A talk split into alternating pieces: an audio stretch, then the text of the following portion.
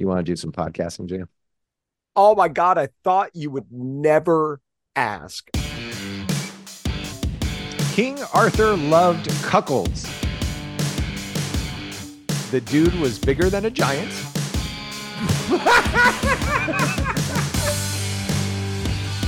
Solid. That's a thing I need to know. Yeah. I am the god of this forest, and I will flex. And welcome to My Medieval Mayhem, the podcast where we discuss medieval literature, history, and medievalism. Every two weeks, I, Marcel Losada, bring a topic to discuss with my brother, Jan Michael Losada. Say hi, Jan. Hi, Jan. I just, I, I even felt bad about that one. That's, ugh, a tough start, man. Uh, hello, internet. I'm Jan Michael. Uh, you might know me from some corridor stuff or holograms or something. Yeah. All right. And Jan, do I have a story for you today? Oh, I can't, I cannot wait. It's been too long. Also, uh, big, big promises with the every two weeks. I like this. Uh, I like putting the energy out there.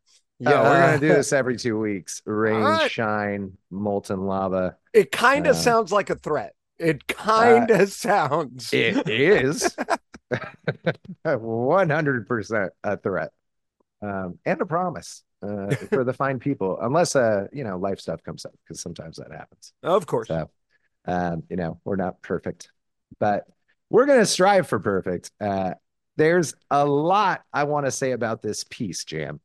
Speaking Okay. of perfect, which this story is not, let me set you up for that right now. Uh, in my usual fashion, I'm going to deny my desire to just tell you what we're going to be looking at today. And uh, I'm just going to have you experience it and walk through it. And I'll talk about it later at some point. Okay. Um, I will tell you that we're looking at a piece of medieval literature. Uh, what uh, do we know the time?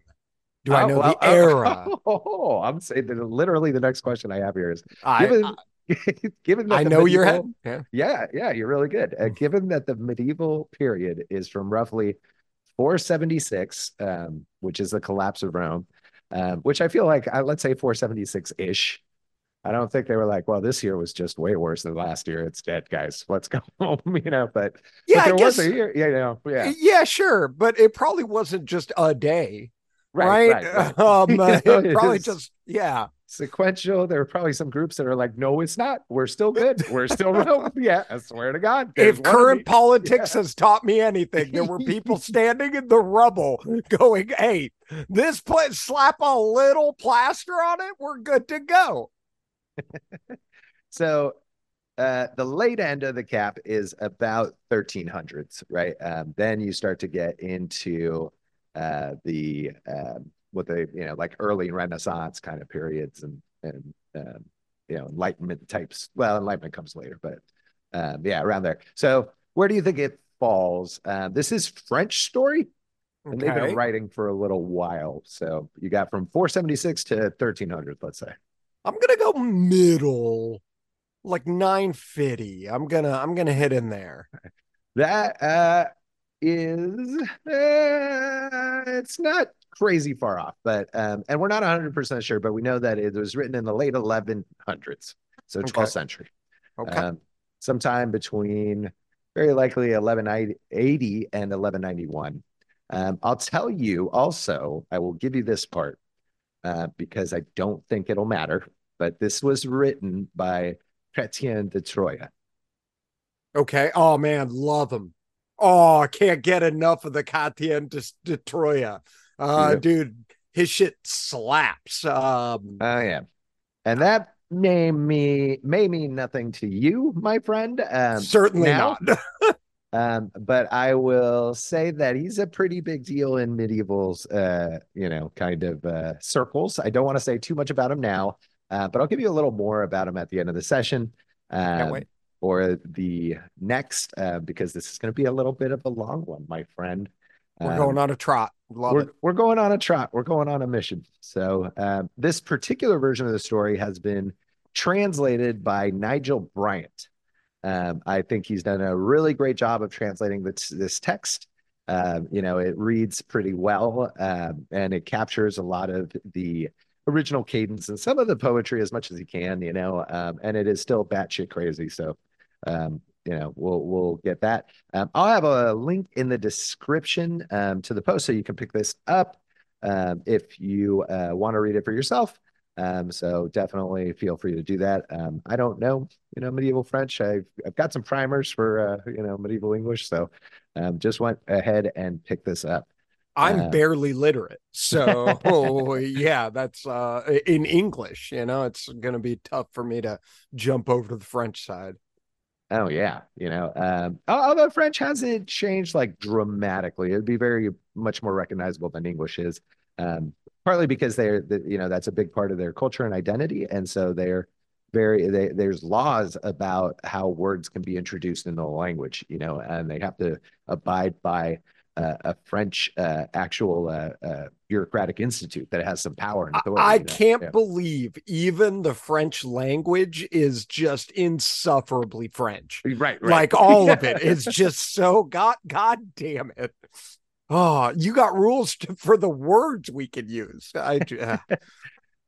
I'll also tell you that this uh, um, is not uh, the the original version written by Chrétien de Troyes. This one is a copy, but it is a very, very good copy. Um, you know, it, it doesn't omit anything. It is uh, uh, written with a, a, little bit of commentary from the scribe, which is uh, kind of, uh, I won't say too much about it, but it adds a layer hmm. of context, you know, medieval context. So we knew um, because this this is a popular piece. There's like 16 surviving uh, texts or something like that. Wow. Um, okay. Yeah. So and you know it's been around almost a millennia. So you know that's pretty good. Pretty uh, good. Yeah. So uh, uh, with that, let's see if there's anything else I want to tell you. Um, Troyes, uh, I will tell you that too. Uh, Troyes is a, a really interesting town. It's a it's a actual place you can go there. Um, it still exists. It's in France, and it's on kind of like the northeastern sideish, but towards the center a bit. Um, okay. And and it's this uh, really it was a crossroads of a bunch of uh, medieval roads, and so it was like this international kind of crossroads um, and yeah, because you got like Italy not far from there, and uh, yeah, the the whole uh, eastern side of Europe. I'm kind of blanking on the rest of it because uh, yeah, welcome yeah. to being an American. yeah, you you would have a lot, and at this point, you know, it's uh, France is like a a collection of uh, city states still. You know, like mm. it's not fully unified. Uh, there's a lot of regional um, disputes and movement, right? Sure. Um, but yeah, you had the Germanic, you know, kind of people to your um, yeah, Germany's over there. Yeah, yeah, yeah, yeah, yeah. yeah. um, Belgium, Flanders, uh, those those kinds of things. You had Normandy up up to the north.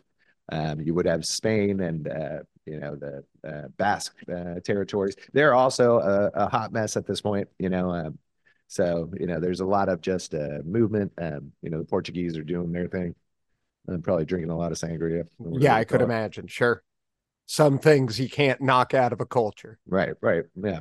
Uh, let's see here. So uh, the Wikipedia articles it says uh, during the Middle Ages, uh, Troyes f- uh, functioned as an important international trading town. It was the namesake of Troy, which is a weight for gold. A standard of measurement developed uh, there.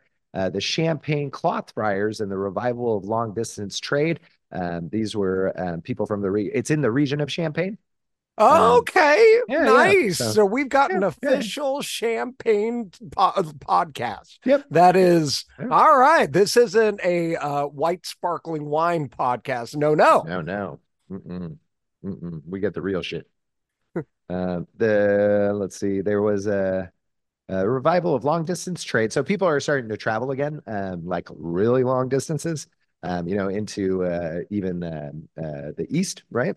Um, like the the Far East, um, to you know, like I think Marco Polo, you know, he comes around in the 12th century, 13th century, Okay, so, so, the yeah. world's starting to uh, uh, uh, communicate again. Those uh-huh. that Silk Yep. Road is starting to get back out there. Yeah, the Dark Ages are kind of ending, you know, in a lot of, in a lot of ways. Um, and, well, I don't know. Uh, this century's not great. I would I would argue they haven't ended yet. Yeah, I would Yeah, argue. Uh, yeah, Plus, like brutal shit happens around this time in the next century. So yeah, uh, it's not a good time to be around. So when was it? When was it? yeah. Uh, but together with new extension of coinage and credit, um, those were the big drivers of the medieval economy of Troyes.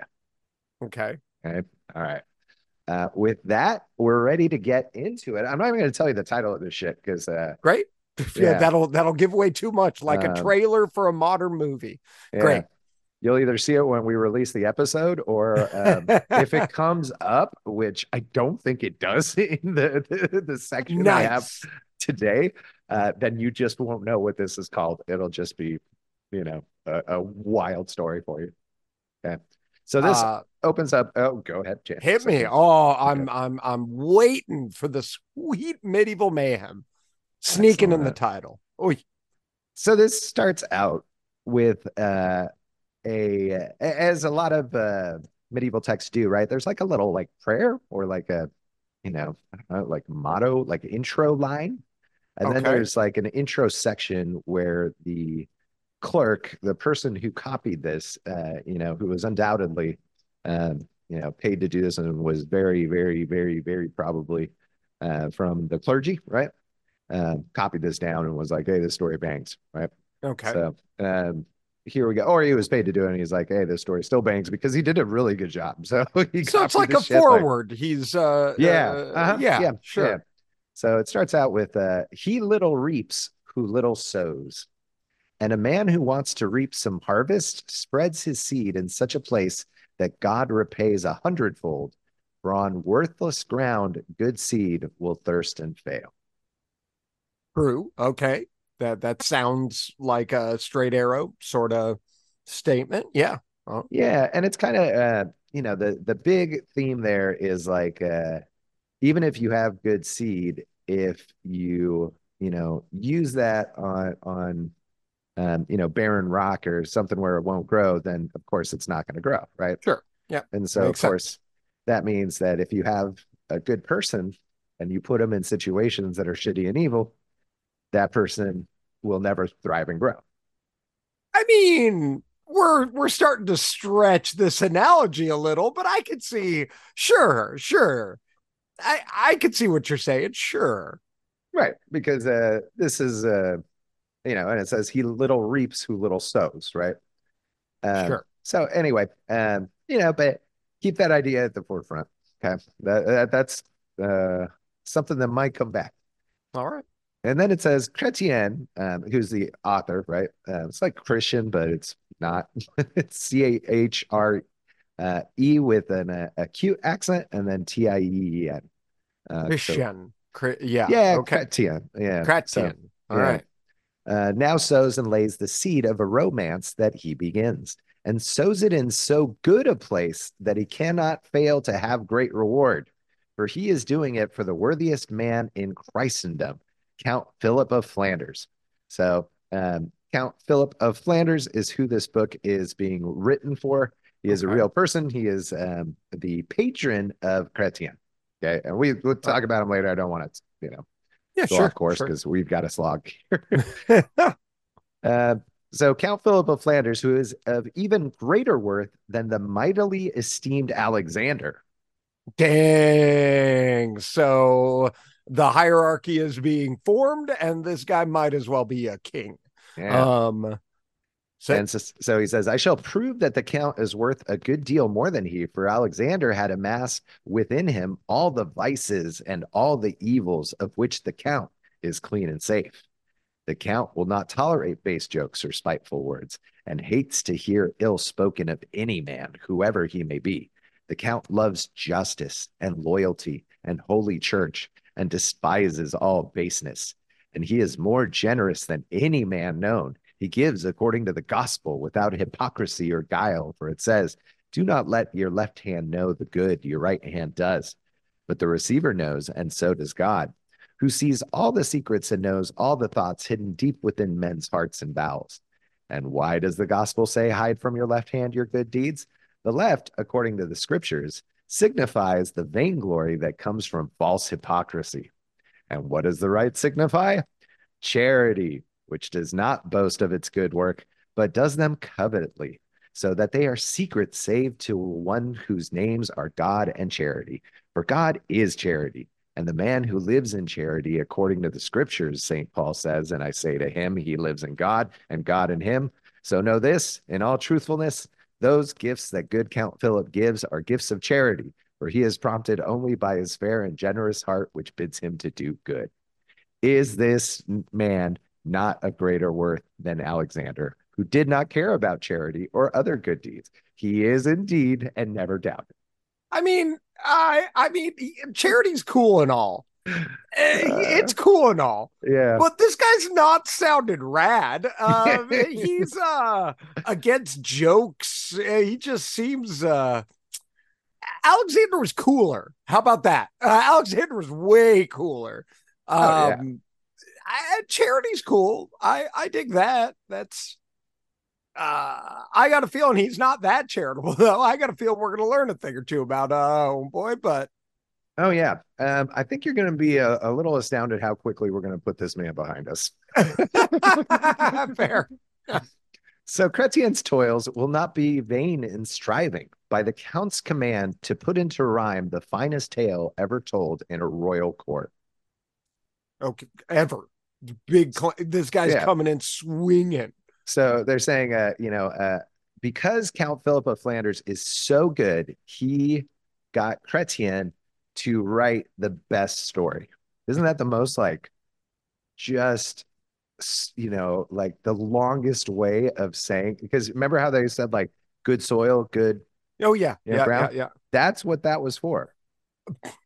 So he's a venture capitalist. He's Uh, just uh, supplying the cash and then going, "My God, how great am I? I Yeah. was able to Well- fund this operation." Yeah, exactly. And Chrétien is writing producer. this. Chrétien is writing it for him. So that's a little bit on him as well. Yeah. Like he's just boosting himself. Oh, I've got such a cool boss that he allowed me to write the best story ever. You got it, man. You got to be confident. I mean, you can't you can't blame him for that. No, and there's something really Hollywood about it. so, you know, like hundred percent. Yeah. still uh, plays, you know. Yeah. Thousand years, we're still good. Uh, 900, whatever. Um, nine likes s- 60. So Chrétien's toils, uh, eight, 60, uh, whatever. Uh, Chrétien's toil will not be in vain in striving by the count's command to put into rhyme the finest tale ever told in royal court. So that's a bold claim. And here you go, Jan, a little bit. It is the story of the Grail. Oh shit. Oh shit. We're coming after the Grail. We about to go full fucking Indiana Jones on this shit. Fuck yes. Uh cannot wait. Oh, I hope uh I I I can't wait for that one like optical illusion pit. You have to like throw sand to figure out where you're going. Can't wait for that part. Are there Nazis in this? Oh man, you're gonna have to find out, Jan, because I'm gonna just tell you flatly, maybe. so it is the story of the Grail of which the Count gave him the book. Here, how he acquits himself. So here we're gonna start with the actual story, right? We're we're done with the prologue. you can now just you you don't need that part. You Yeah. can just drop the yep introduction. You And chapter one, Yep. right? Yeah. Uh, there are some rich ass descriptions here. So um, I'm gonna bury into some of them because it, it comes swinging hard, dude. Chrétien, uh, uh, you know, like that that guy was uh, that guy fucked in his day, man. You know, so uh, here you go.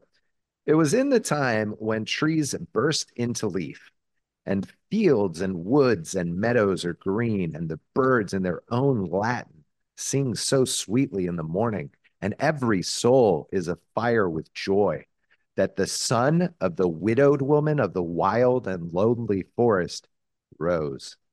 And with all eagerness, he saddled up his hunting horse and took three javelins and set out from his mother's house. So I want to uh, dig into that a little all, bit, man. All of the, yeah. Uh, uh, you know what? He's a pretty good wordsmith. Um, yeah, uh, that's uh, uh, some of the stories we've gotten on this uh, podcast have been pretty poorly written. This is a flowery. It's it's fun.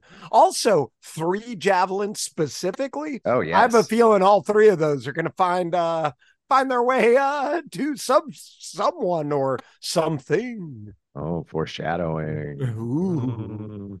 Uh, so the other thing is that uh, the, the description of this guy, right? So it's the son of the widowed woman of the wild and lonely forest.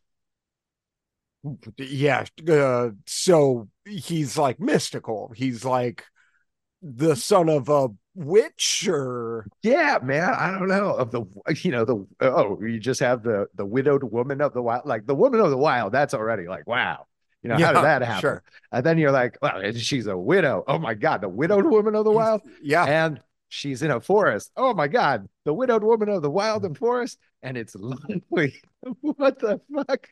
You know, like I don't know. I, I, don't know how you earn these titles, but you know, yeah, uh, uh, her resume is banging. You know, yeah.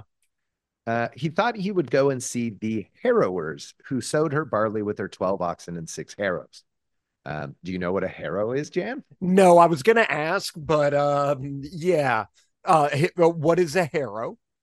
Nice. So um, harrows, uh, they there are some that are hand powered. Um, as you heard in this description, there's 12 oxen with them. Um, yeah. what you use. Have you ever seen like a, a, tractor pulling this thing and it just looks like it's turning up the dirt?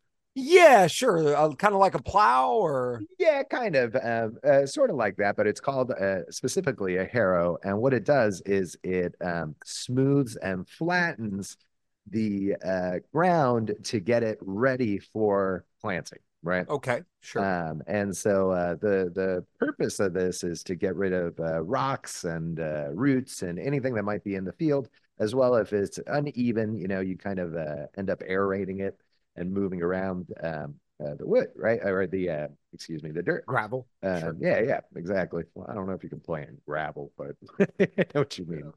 Yeah so yeah, clearly we're not construction workers.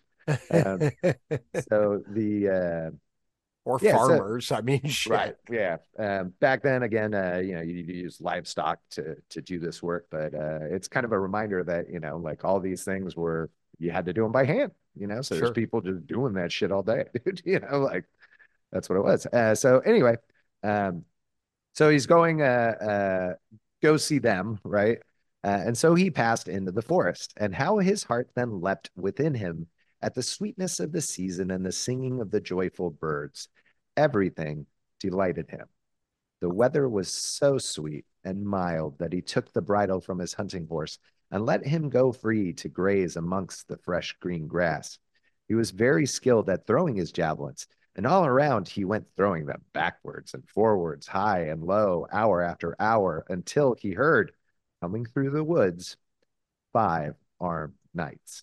Dang! So we went from a sweet training sequence where he's just fucking uh, going backwards. I can't even envision how you throw a javelin backwards, but this guy's just on point, and now five uh, NPCs have entered the story. Great, yep. um, great. Yeah. We're Full we're tilt. off to a start. Yeah. yeah all fully armed from head to foot, and their arms made a terrible din as they came, as oak and elm branch crashed against them. Their lances clashed upon their shields, the mail rings of their hauberks ground, wood and iron, shield and mail, all alike uh, resounded.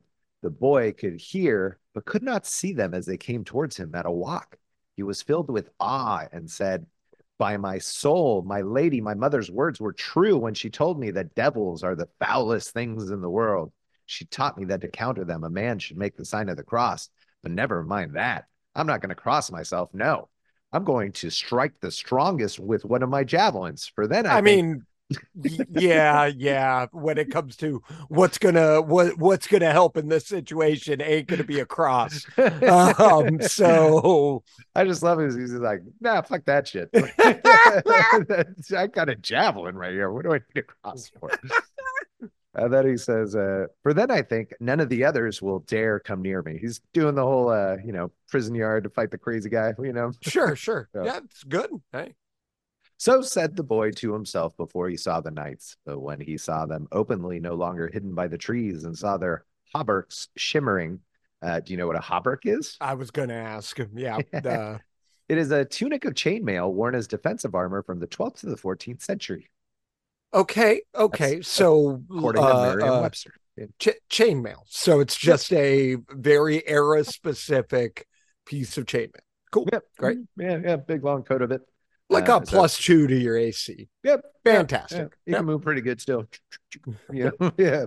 Um, hauberks shimmering, their helmets burnished, dazzling. Saw the white and red shining brightly in the sun, and the gold and blue and silver. He thought it was handsome and glorious indeed, and cried, Oh, thank you, God. These are angels I see here. And truly, I've sinned terribly and done great wrong, saying they were devils. My mother told me no fable when she said that angels were the fairest thing there are, except God, whose beauty surpasses all other. But there, I think, I see God Himself. For I can see one so fair that God defend me, the others are not one tenth as beautiful. My mother said herself that we should worship God above all things and pray to him and honor him. And I shall worship that one there and all the angels after him. Then he threw himself to the ground and said such creed and prayers as he knew, taught him by his mother. And the foremost of the knights saw this and said, Stay back. A boy who's seen us has fallen into the ground in fear. If we all advanced towards him at once, he'd be frightened to death, I think, and couldn't answer any of my questions. They drew rein, while the foremost knight rode swiftly on towards the boy and greeted him and reassured him, saying, Don't be afraid, boy. So, I'm not. Oh, yeah. Go ahead. So it's a so it's a the gods must be crazy. Uh, he's a wild uh, a guy who's never seen anything like this and so the second he sees it he's like oh they must be they must be magic um they must be from heaven uh and yep. they're mounted? Yeah, it seems like it. Yeah. Okay. Yeah, yeah. Because huh. they've okay, got their great. I don't know. It doesn't describe the horses, which is weird usually. yeah, know, sure. we've had quite a few conversations about, about long, in-depth conversations about their mode of transit. But yeah, that I rant at you with. Yeah. So uh, let's see here. Um, so don't be afraid, boy. He responds, "I'm not by the Savior in whom I believe. Uh, you're God, aren't you? No, in faith. Who are you then? I am a knight. I've never met a knight before, the boy said, or even seen or heard of them. But you're more beautiful than God. Oh, I wish I were the same, made like you and shining so. Is this going to get sexy? Because it sounds like we're about to get sexy. You're more beautiful than God. That's a that's a good pickup line. That's uh I uh go go on. I'm just I'm starting to go in a whole different direction than I think the intention was, but I don't know if that's on purpose or not. I mean, uh, medieval texts are weird, bro. yeah. Then he, uh, the boy, drew close up beside the knight, who asked him, "Have you seen five knights and three young ladies pass this way today?" But the boy had other news to seek and questions of his own to ask. He reached for the knight's lance and taking hold said, My good dear sir, who call yourself knight, what's this thing you're holding? I see I'm to have fine guidance here, the knight said. I thought to learn some news from you, my friend, but you want some from me, and I'll tell you, this is my lance. Do you throw it? asked the boy as I do my javelins. Why, no. What a simpleton you are. You strike huh? with it directly. He's kind of a dick, dude sure. Yeah. Uh, talking to a wild boy. Yeah. I mean, it makes sense for a knight. Yeah. They're kind of elitist. So, yeah. yeah. And then the boy answers, uh, then one of these three javelins is a better weapon. I can kill as many birds or beasts as I like with this at the same range as a crossbow. Which, okay. if he knows what a crossbow Yeah, is, he's like, well, what is happening a crossbow's pretty high tech for this era, right? Like that's Yeah, they've been around for a while, but uh, you know they're they're like a, a weapon of war, right? Yeah, You know, sure. like you don't- a wild boy at best would be messing with a bow and arrow. Um, right, right, right. Which is a much more uh, rustic weapon, and you know because it's um, we've got way less moving parts. It's not made of metal. you can Yeah, fucking sure. go into the woods and with some skill find one. You know, make one. Um, so anyway, um, that's not really my concern, boy. The knight says. Answer my question about the knights. Tell me, do you know where they are, and did you see the young ladies? The boy grabbed the bottom of the knight's shield and said quite openly, "What's this? What's it for?" oh, oh man, you are setting yourself up for uh some some mean nightage. You're setting yourself up for a bad nighttime.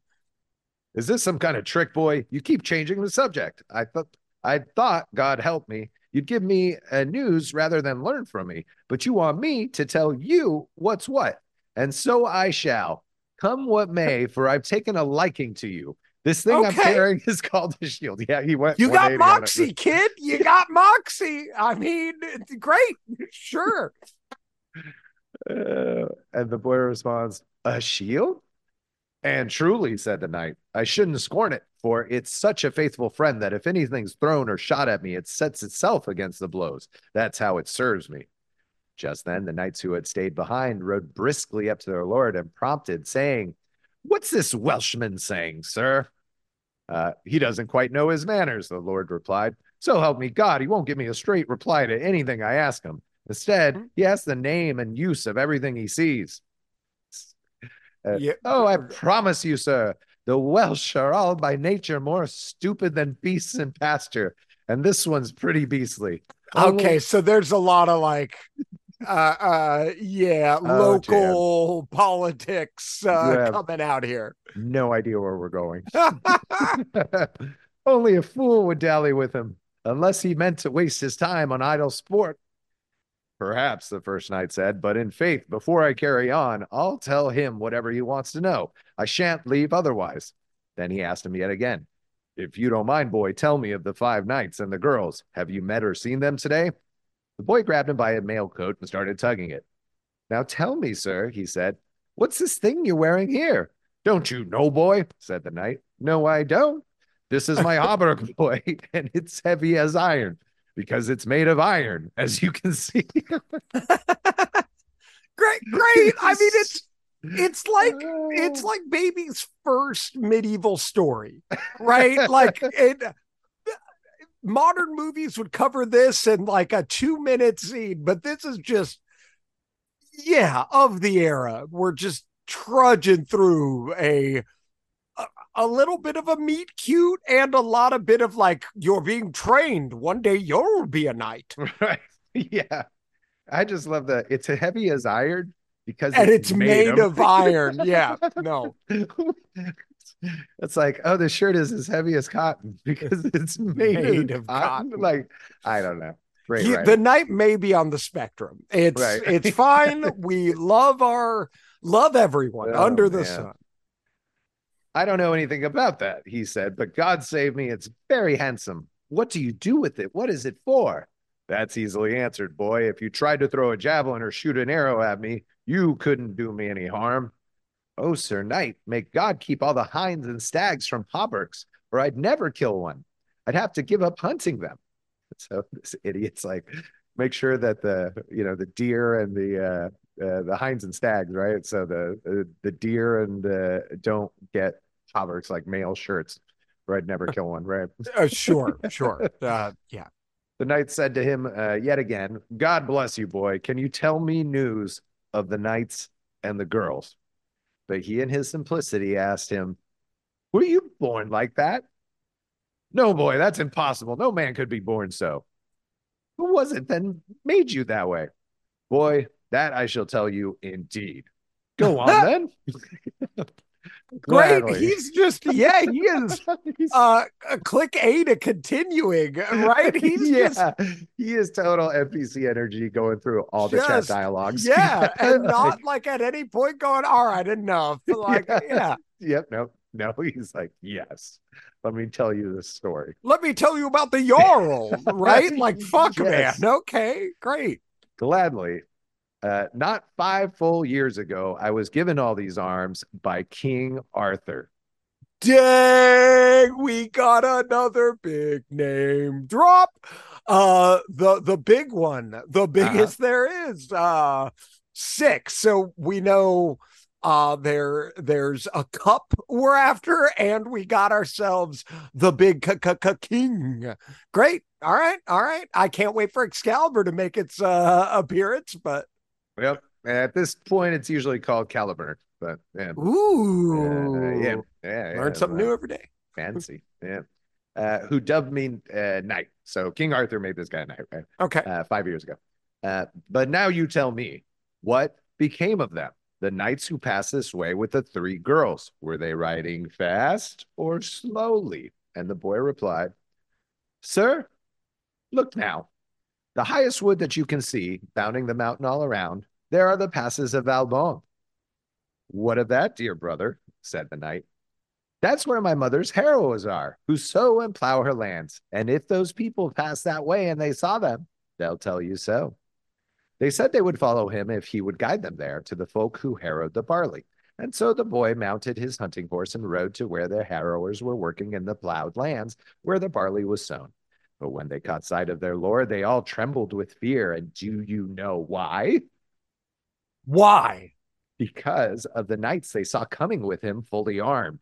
I They- yeah, I Yeah. I Yeah. could have gathered could have gathered that one. Yes, that Yeah. uh that's a like- little alarming that a boy's traveling with a bunch of uh, yeah, heavily machines. armored men. Yeah, yeah, yeah. totally. It'd be like you're you're, you're apparently slightly uh you know neurodivergent Child. son. Yeah, Yeah. comes back with like six Navy SEAls, right? Like Yeah. guild, I mean, hit yeah, it out. Yeah, specked totally. out. Just yeah. just total NGBs and you know, like yeah, In uh, in a Hummer, 16, right? right, Just right. Yeah, totally. like yeah. He's on It the would- hood. It would Yeah. be alarming. It would be It would be alarming to little- say the least. yeah. might clutch at the pearls, you know. yeah. Considering the boy's never even seen one of these guys, right? Like that's It's- yeah, but he knows what a crossbow is. uh, uh, because of the knights they saw coming with him fully armed, for they knew very well that if the knights had told him of their life and ways, then he would want to be a knight, and his mother then would lose her mind. For they had been trying to keep him from ever seeing knights or learning anything of their business. helicopter mom, right? Like Yeah. uh, she's just the, her first thought is, "My God, he's going to become one of them." Um, uh, It's a little I- bubble boy, yeah, but- yeah, a little bit. Uh, I, frankly, I'm encouraging him, not liking the situation he's in. Yeah. The boy said to the men who drove the oxen, Have you seen five knights and three girls ride by this way? Uh, they've just gone through the pass this very day, the ox driver said. And so the boy said to the knight who had talked uh, to him so long, Sir, the knights and the girls did go this way, but tell me more now of the king who makes men knights. Where does he usually live? I'll tell you, boy, he said. The king is staying at Carduel, uh, he was there not five days ago. Uh, Carduel, sorry. Uh, for I was there and saw him. And if you don't find him today, there'll be someone who will give you news of him for sure, uh, wherever he may have gone. Hmm. And I have a note here. Uh, get that one. That town, Cardiel. So uh, Camelot is, uh, you know, what are the names for where? Let's see. Yeah, because I was wait, I was waiting for the big, the big C to drop, right? Camelot. I didn't realize King Arthur also fucked around with some other places. Yeah, and we've actually covered one uh, before, but Camelot um, is uh, uh, one of these places where uh, that's one of the names for him. Um, in the French romances, uh, Carduel is one of them, um, and then um, uh, there's another one. Chrétien de Troyes um, would have known the name Camel Camulodunum, I think um, you know I, I start to get kind of off on uh, some of these pronunciations, but um, it, it, there's a couple of places. Carlisle, uh, there's an actual Welsh city, uh, so you can roll up to um, that place, and there's some stories where they say that uh, Carlisle in Wales is where King Arthur's court was, or one of his castles. Because um, okay. that's the other thing. Like he had like many castles he would go through, right? He would tour. Just like the elite. Yeah. Uh, they got vacation homes. He's got castles on the coast. He has winter castles when he wants to do winter sports. Yeah, yeah. I I've heard the tale a thousand times. These kings, man. 100. Um, with that, the knight rode off at a gallop, anxious to catch up with the others. Uh, nor did the boy delay in riding home where his mother was waiting, her heart black with grief because he had been away so long. But the moment she saw him, she was filled with joy. She could not hide her happiness. She loved her son so much and ran to meet him, crying, Dear son, dear son, a hundred times and more. Dear son, my heart has been distraught indeed. You've been away so long. I've been so beset by grief that I nearly died. Where have you been so long today? Where, lady, I'll tell you.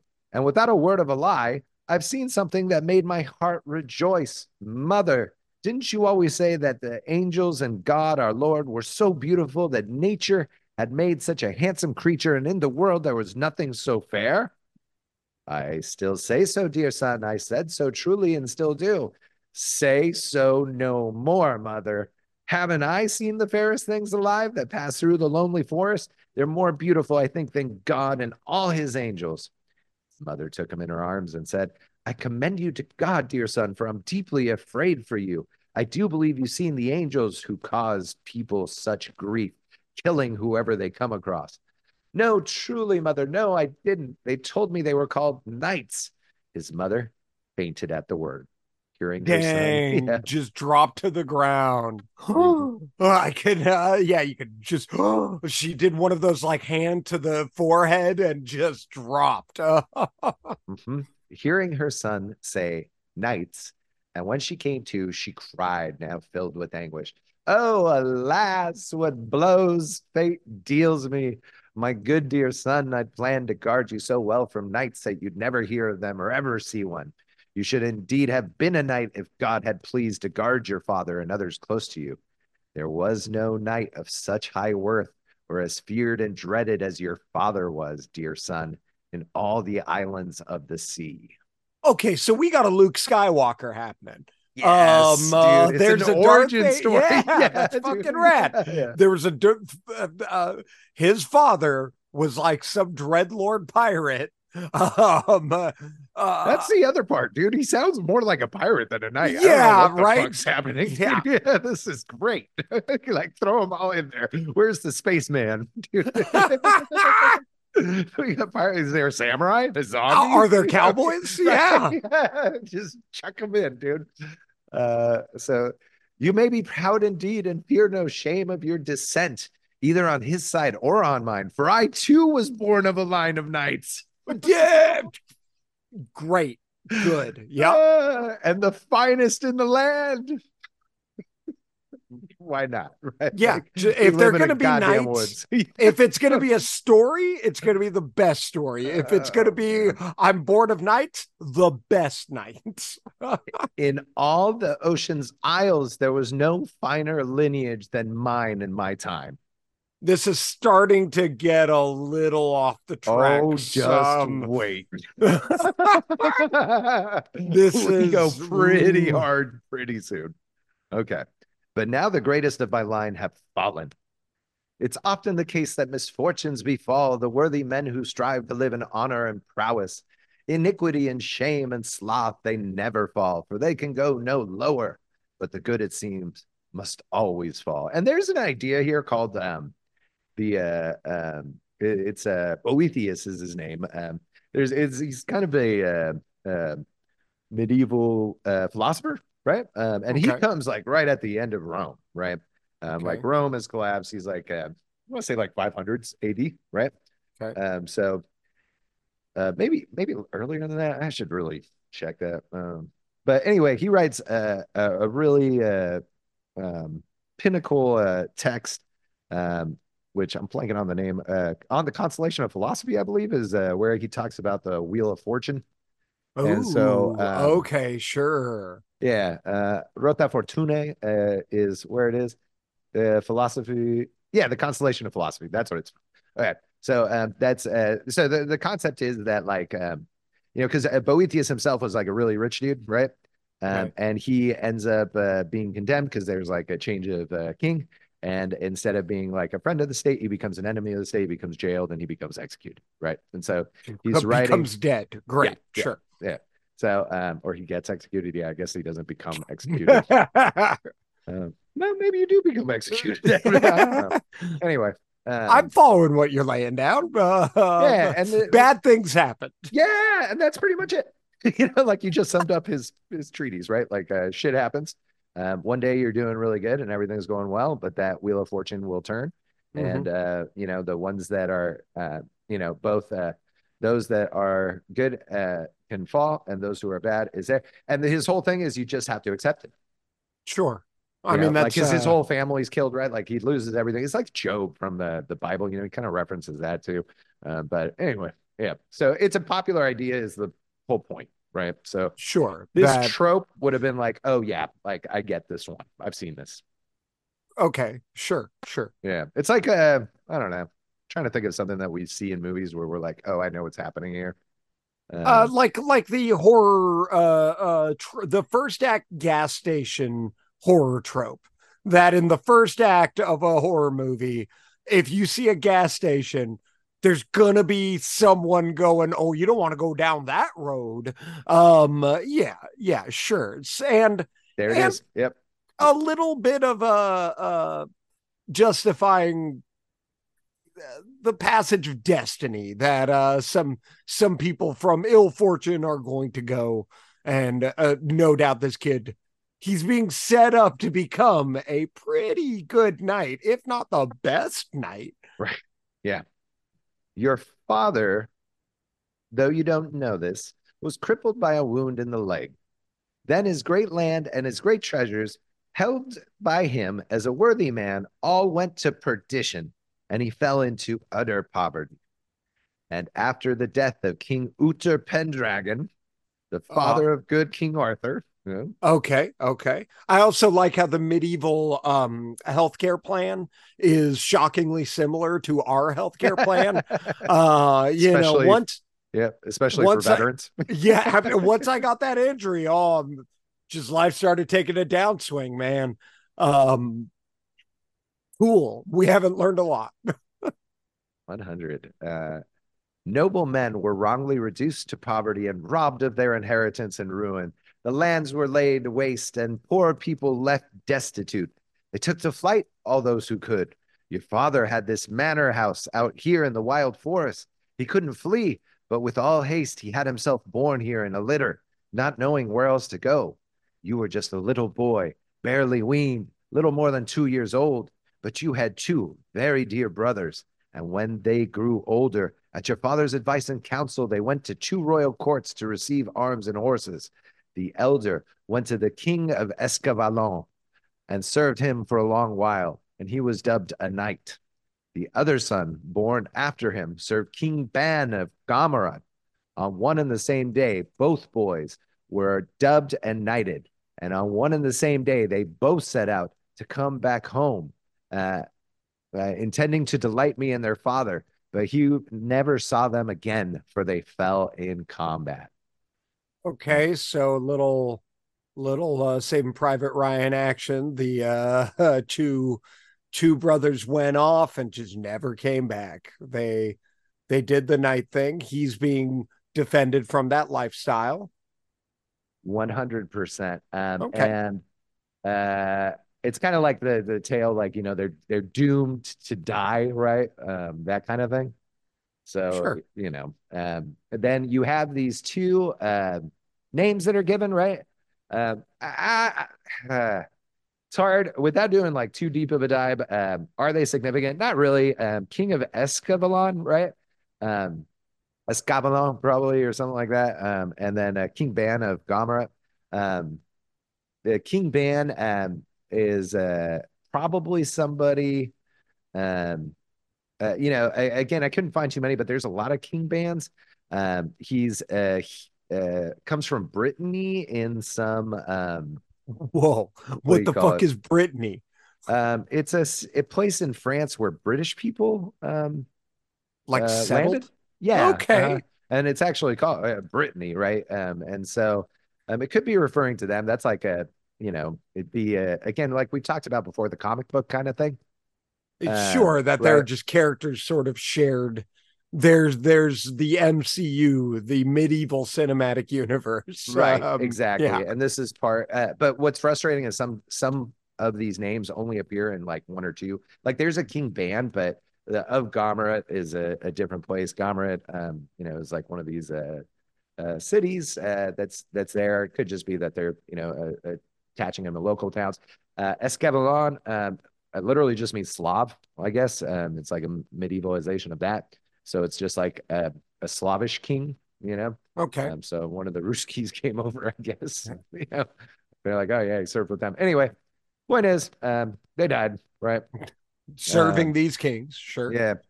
Uh, see, sorry. Uh, King Ban. Uh, but he never saw them again, for they fell in combat. Yes, both of them were killed in battle, and it grieves and pains me desperately. A grim fate befell the older, for when his body was found, crows and rooks had pecked out his eyes. Your father died of grief Dick. for his son. Yeah. Yeah.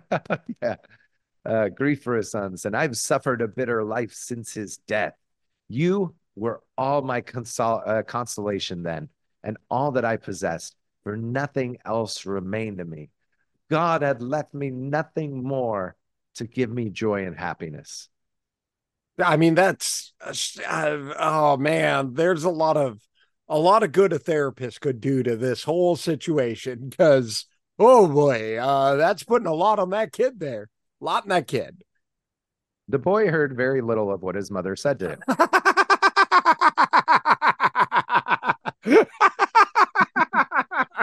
give me give me something to eat, he said. I don't know what you're talking about. I'd love to go to the king who makes men knights. and go I shall, whatever grief it brings. Perfect. 10 out of 10. Did not see that one coming. There's a chauvinist bent to all of this that is uh, remarkable.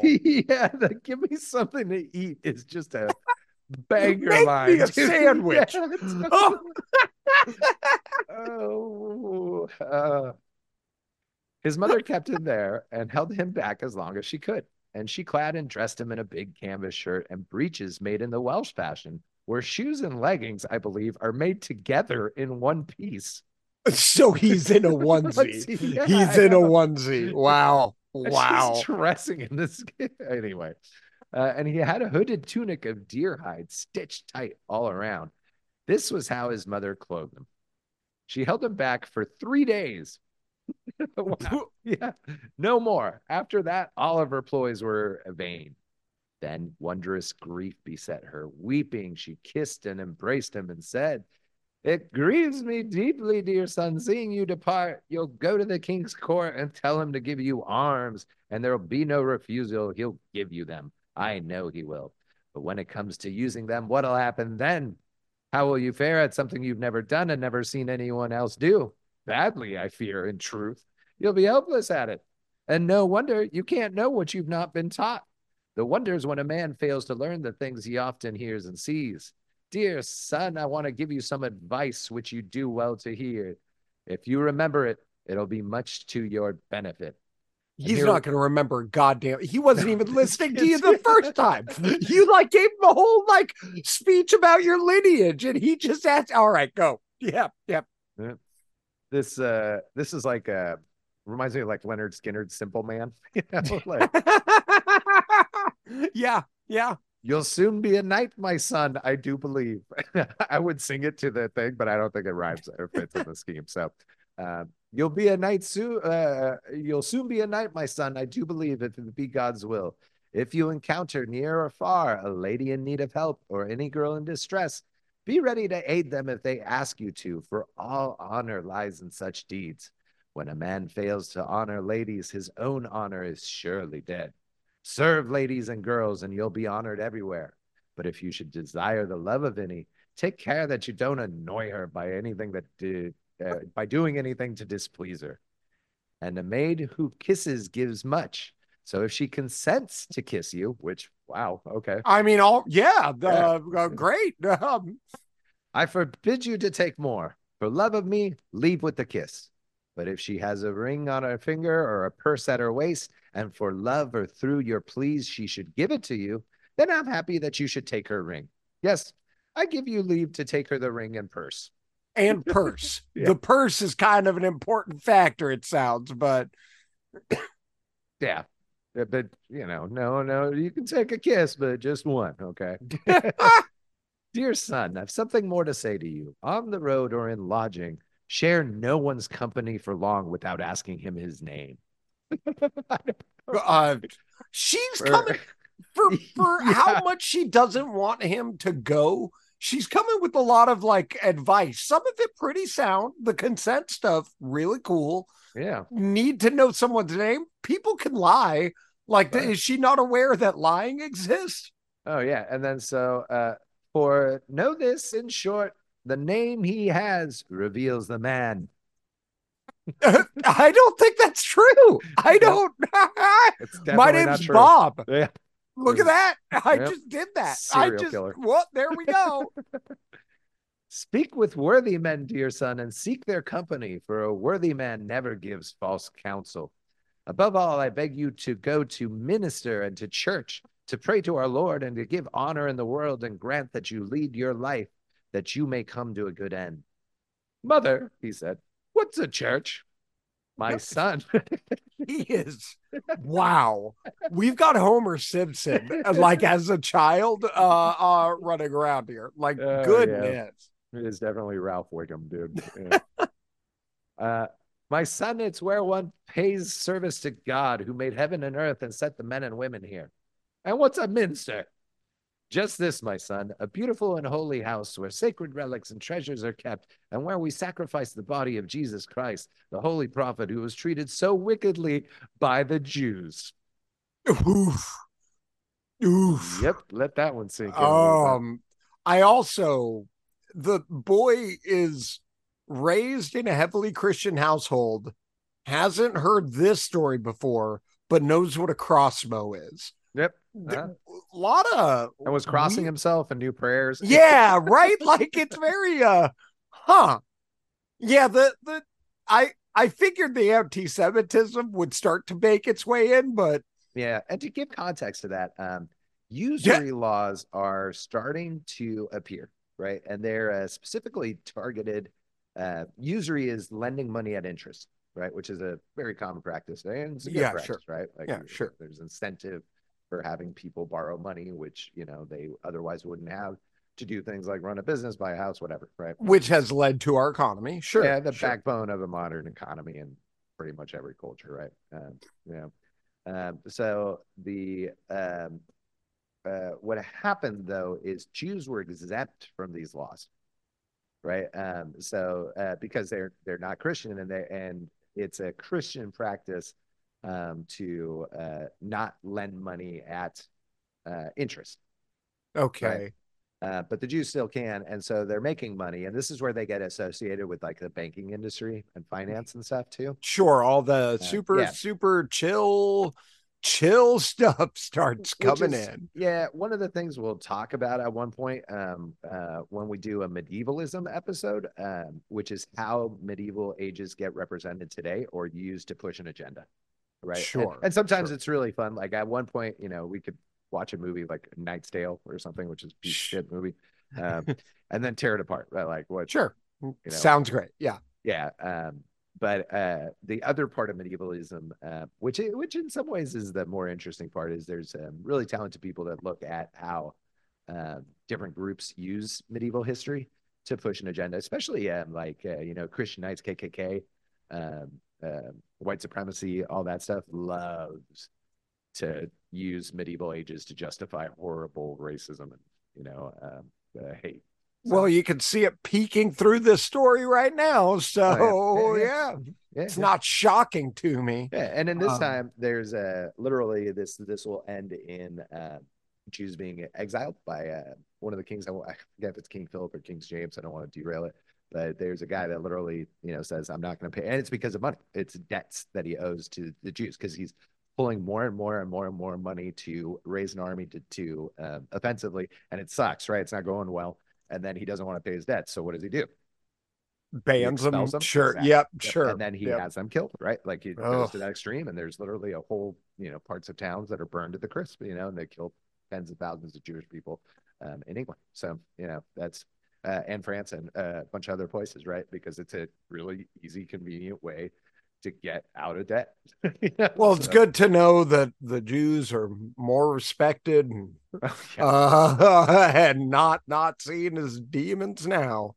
Oh yeah, you know, um, it's interesting, you know, knowing some of this history paints context for things today. And I Sure. I don't know enough about uh, global theater, uh, especially with uh, Judaism or whatever, to comment any further. than that. But Sure. just that sure.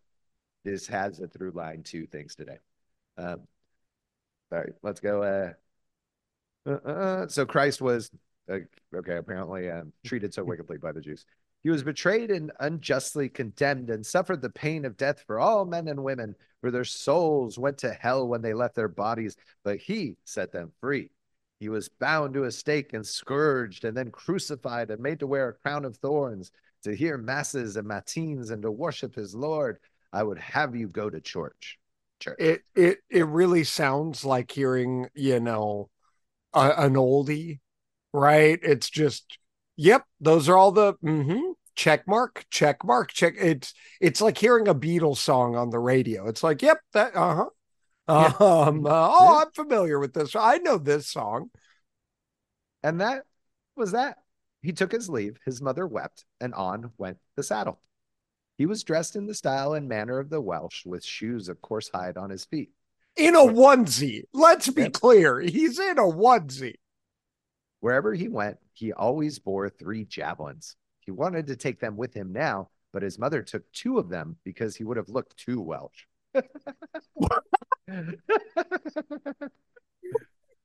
She would have I'm taken sorry. all three of them if she could. I don't know. we're we're like building up a pretty cool character. He's like javelin guy. He's he's that character. He always has a javelin at the ready, but you can't look too Welsh in your onesie. So I'm gonna keep two of the javelins because three javelins way too far, way too Welsh. What? He carried a switch in his right hand to goad his horse along. Okay. Weeping, the mother who adored him kissed him as he left and prayed to God to keep him safe. Dear son, she cried, God guide you. May he give you more joy than is left to me, wherever you may go. When the boy had gone a pebble's throw, he looked back and saw his mother fallen at the bridge's foot. She lay there in a faint as though she had fallen dead. But the boy lashed his hunting horse hard on the rump with his switch and departed. And his mount was sure of foot and bore him swiftly through the forest, great and dark. He rode on from early morning till the day drew to a close. He slept in the forest that night until the bright new day appeared. Okay, great. We're uh uh act one is uh well on the way. We're I got a feeling some conflict is coming, maybe a king. Ooh. In the morning, when the birds began to sing, the boy rose and mounted and rode on until he caught sight of a pavilion pitched in a beautiful meadow beside a stream from a spring. The Okay. pavilion was a wonder. It was so fair.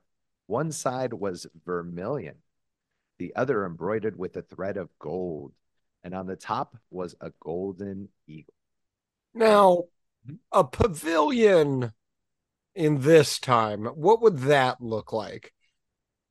Hmm, that's a good question. Let me see here what I can give you. Um, you know, it'd be like a square is what comes to mind immediately. Sure. Uh, Okay. be uh, it could be like a tent. Yeah, th- like I guess in my mind, hearing that half of it was vermilion and half of it's like it, it just it makes me think of like a big circus tent. Yeah, you uh, the pavilions I'm seeing um, here would definitely be more of a big tent. Uh, later, they become like actual buildings, right, uh, uh, for the same purpose, but they're for entertainment or gathering in an uh, kind of like a, a, wooded area. Sure. So that's like the main. Oh, you know, you know what you can think of? That's a pavilion. A totally uh, the Great British Baking shit. Okay.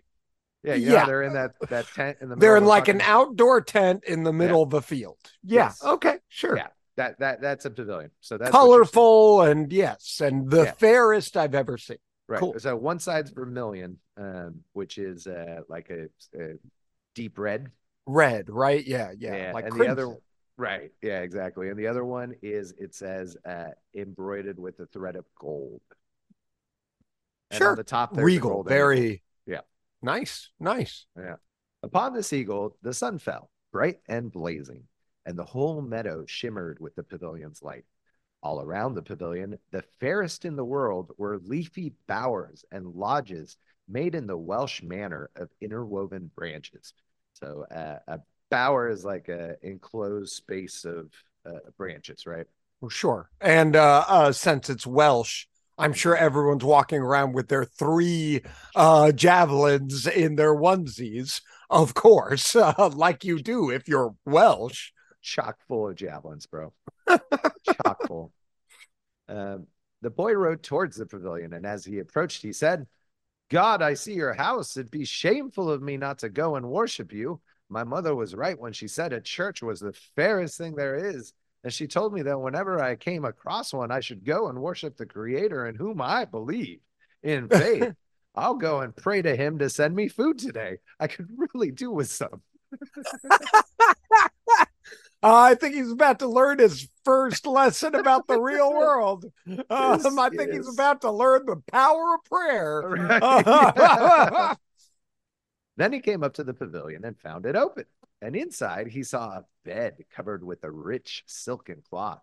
And in the bed, all alone, lay a young girl sleeping.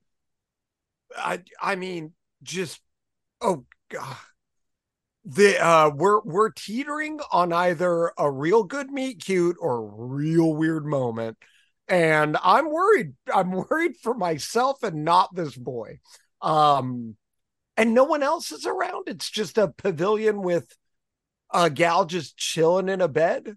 Her companions were out in the wood. Okay. Her, her maids had gone to pick fresh flowers with which to strew the pavilions as was their custom. Okay. Seems uh, pretty luxurious. Also light on security. They didn't uh they didn't really have bodyguards back then. Um they didn't have a dude with a taser um uh, as the boy entered the pavilion his horse neighed so loudly that the maiden heard it and woke with a start and the boy simple soul that he was said boy, do we know it. yeah, I love that the text is just like, yeah, yeah, yeah, uh, you know, yeah. Uh, I give you greeting, girl, as my mother taught me to do. She told me to m- greet girls whenever I met them. The girl trembled with fear. Fair, apt, apt response. Fair. A guy in a onesie comes in with the javelin on his back. After you're sleeping. Like, yeah, for sure and then starts getting real opens real weird thinking the boy was mad and she charged herself with madness for letting him find her alone on your way boy she cried. Be off before my sweetheart sees you. Oh boy. No by my life. I'm going to kiss you said the boy. I don't care who it upsets. My mother told me to. I do not do not care for any of this. This is this is already taken a weird turn, and I knew it was coming. I could see it coming, but oh boy. I'll never kiss you. Truly, I won't. Not if I can help it, cried the girl. Be off in case my love should find you. If he does, you're dead. But the boy had strong arms and embraced her, but gauchely, for that was the only way he knew, meaning here, like, a you know, aggressively, I guess. Okay. Um, uh, or uh, without skill is what it translates to. Sure. Yeah. Like a laid- boy would.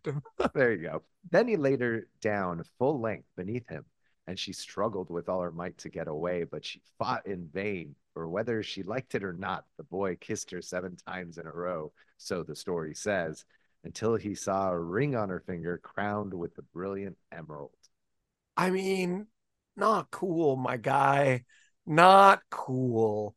Um and going back in seven different times, whether she liked it or not, we know what the answer to that is. It's not.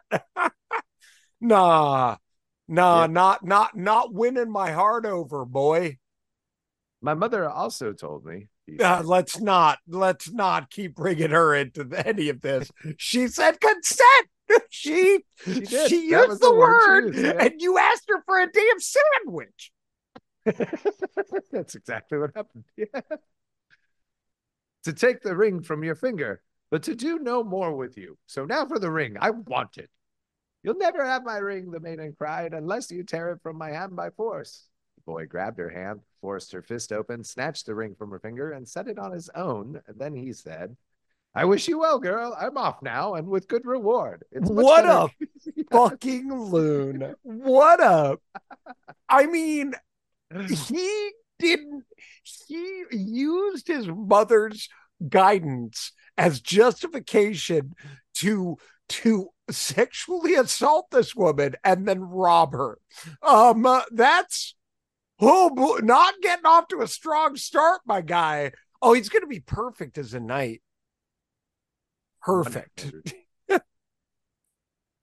I wish you well, girl. I'm off now and with good reward. It's much better kissing you than any of the chambermaids at my mother's house. Your lips don't taste sour.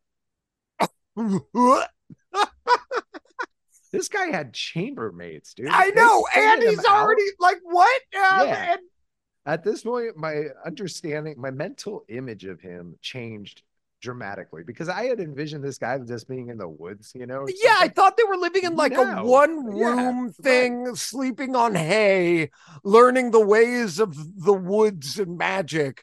But now they've got 12 oxen, they've got like workers, they have chambermaid. So he's like a rich kid.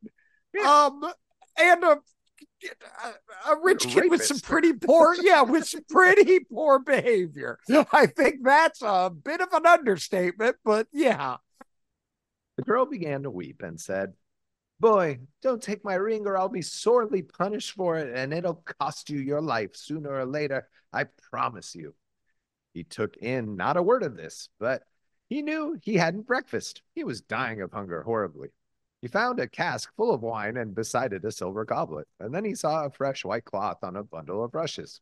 He picked it up, and underneath he found three fine venison pies, new baked, not at all unappetizing. what a way to describe like that's how gross food was back then? That the best description they could give of food was you know it wasn't gross.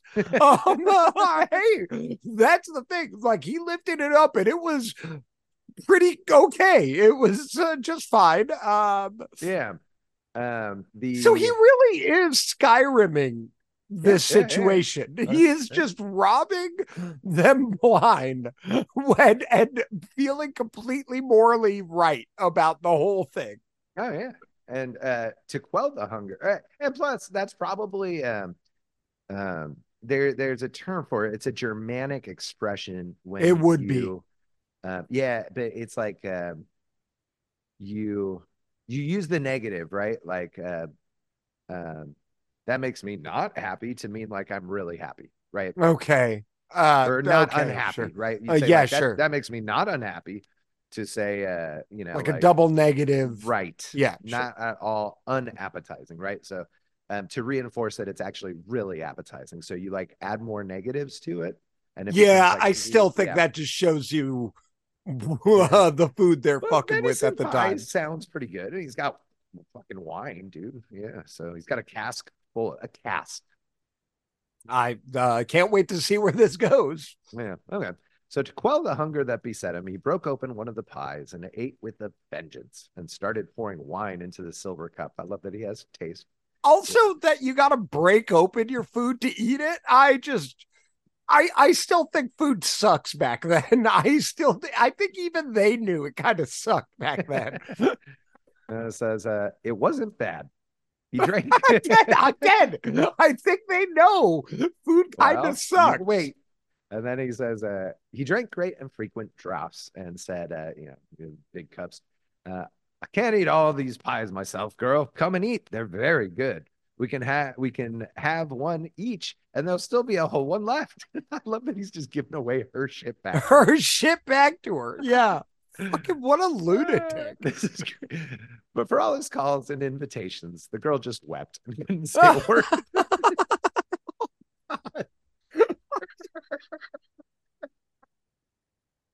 Ugh.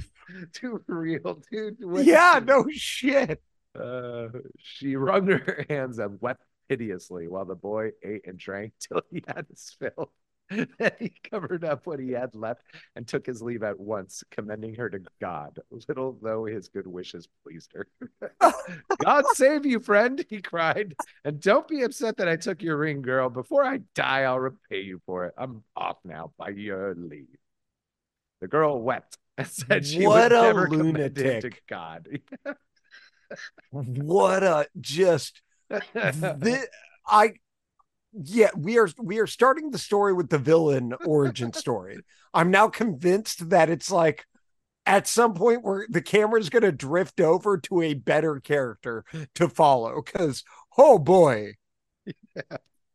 I, man, I wish it went Tarantino or Lynch like that. You know, like uh, Yeah. yeah, David Lynch would have shipped it. Let's just do a new movie. you know, like I started with this one, we paid for it. We're using the footage, but fuck. man. But goodness, yeah. Yeah. Um, the girl wept and said she would never commend him to God, for because of him she would suffer shame and distress such as no unfortunate girl had ever known, and that she would never have help or aid from him as long as he lived, and that he should know that he had betrayed her. And so she was left there weeping. It was not long before a lover turned from the wood, and when he saw the hoof prints left by the boy who had now set off on his way, he was most aggrieved. He found his love weeping and said, Girl, from the signs I see, I think a knight has been here. No, sir, no, I promise you. But a Welsh boy was here, a tiresome, base, and foolish youth who drank as much of your wine as he pleased and ate some of your pies. Is that why you're weeping, my fair one? If he'd eaten and drunk the lot, it would have been as I'd have wished. That's not all, sir, she said. There's also my ring. He seized it from me and carried it off. I'd rather have died than have had, had him take that. Her love was downcast then and anguished in his heart. In faith, he said, This is an outrage. Since he's taken it, let him keep it. But I think Wait. he did more. If he What? did, don't hide it. Okay. oh, it didn't go What the way you wanted, Jan? It didn't go the way you I'm wanted? just I'm just shocked at how I mean charity really is uh, like being fair. Oh, if the boy had shown up, I would have given him as much as he could eat, as much wine, because I'm just chill like that. Just the chillest. Oh, he robbed you of a ring? Chill. That's fine. Uh fuck. Uh, you know, if he wanted my sword, here you go. You want all you want this? The house? It's yours. What where where is the line? Wh- Uh oh, you're about to find out. But I think you did more. If he did, don't hide it. Sir, she said, he kissed me. Kissed you?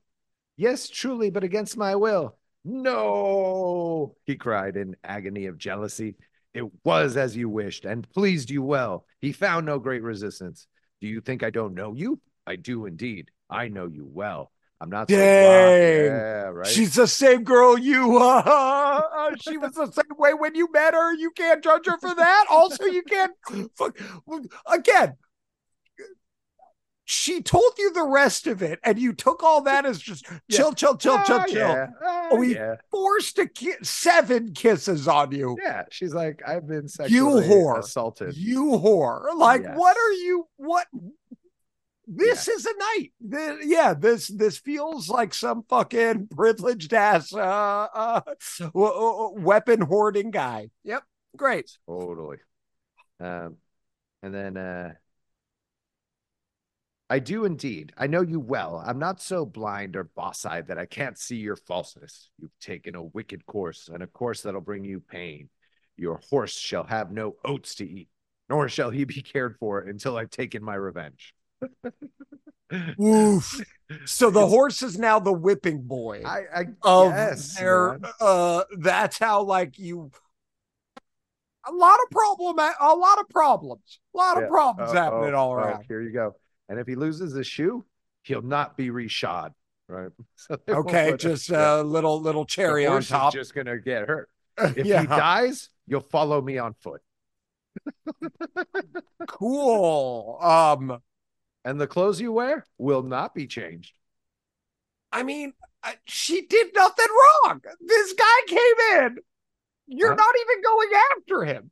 You're You- follow me on foot and naked until I have his head. I'll settle for no less. Well, that's not gonna that's not gonna add to her purity anymore, is it? Trotner, I mean, oh boy. Oh boy. Um so needless to say, there's no heroes in this story so far. Um, not a one that I can uh note. With that, the knight sat down and began to eat.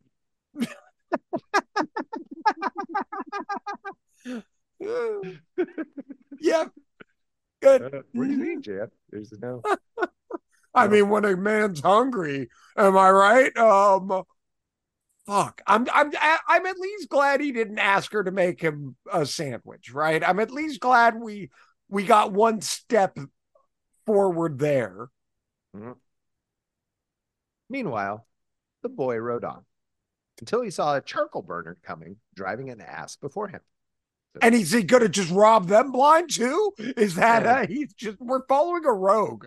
We're following a uh, it's the Joker of the story. That's who we're following. Oh yeah, there's some bangers coming up in terms of lines, but um, charcoal burner is a really interesting profession um, in the medieval ages. Okay. Um, so Yeah, you um, said that, but I was a little more uh, transfixed with other things. A charcoal burner.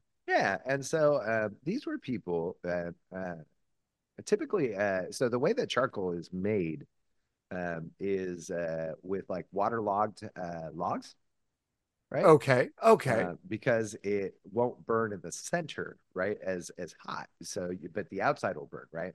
And so they make these like uh, giant pyres. Sometimes they're enormous, um, and, and I mean, like you know, it'd be uh, really big. And the big deal with this is that charcoal burns um, low and hot for a long time, right? That's why sure. um, it gets used. And you know, like Argentine uh, um, asada is made with Yeah. uh, charcoal, right? Carbon. Uh, and uh, so um, in the medieval ages, of course, this is used for heat, for warmth, for cooking, for um, you know, uh, so many things. And there's people that are just doing this constantly, living by waterways and setting these things up and burning them all day, right? Like uh, Okay. Essentially. And you know, it probably didn't live long because it's like incredibly carcinogenic work. Um, and you're dealing with these charcoal, but they would get shipped every day. And you know, like buying this stuff uh, was very common for just day to day life, like the bathhouses and those kinds of things. Uh, bathhouses are really, really popular in the medieval ages. Sure. Uh, they try to ban them. There's tons of laws passed for them, but um, you know, um, a, a, a charcoal burner would have been at every street corner. It, it would have been, you know, um, uh, the gas stations of the day. Huh. Huh. Yeah. Neat. So, yeah, pretty interesting. Um, and, and and again, you know, a real vast network of these things set across waterways because most uh, all towns at this point are you know pretty much by rivers, right? Sure, I could imagine. Civ Civ Six rules. Uh, Yeah. Make sure you got a, yeah. Uh, Yeah. Uh, make sure you got some clean uh, running water by Yeah. you. And these guys would go up and down the river just chopping down trees and you know um, uh, getting the carbon because that's the other part of it is they're working with the woodcutters, right?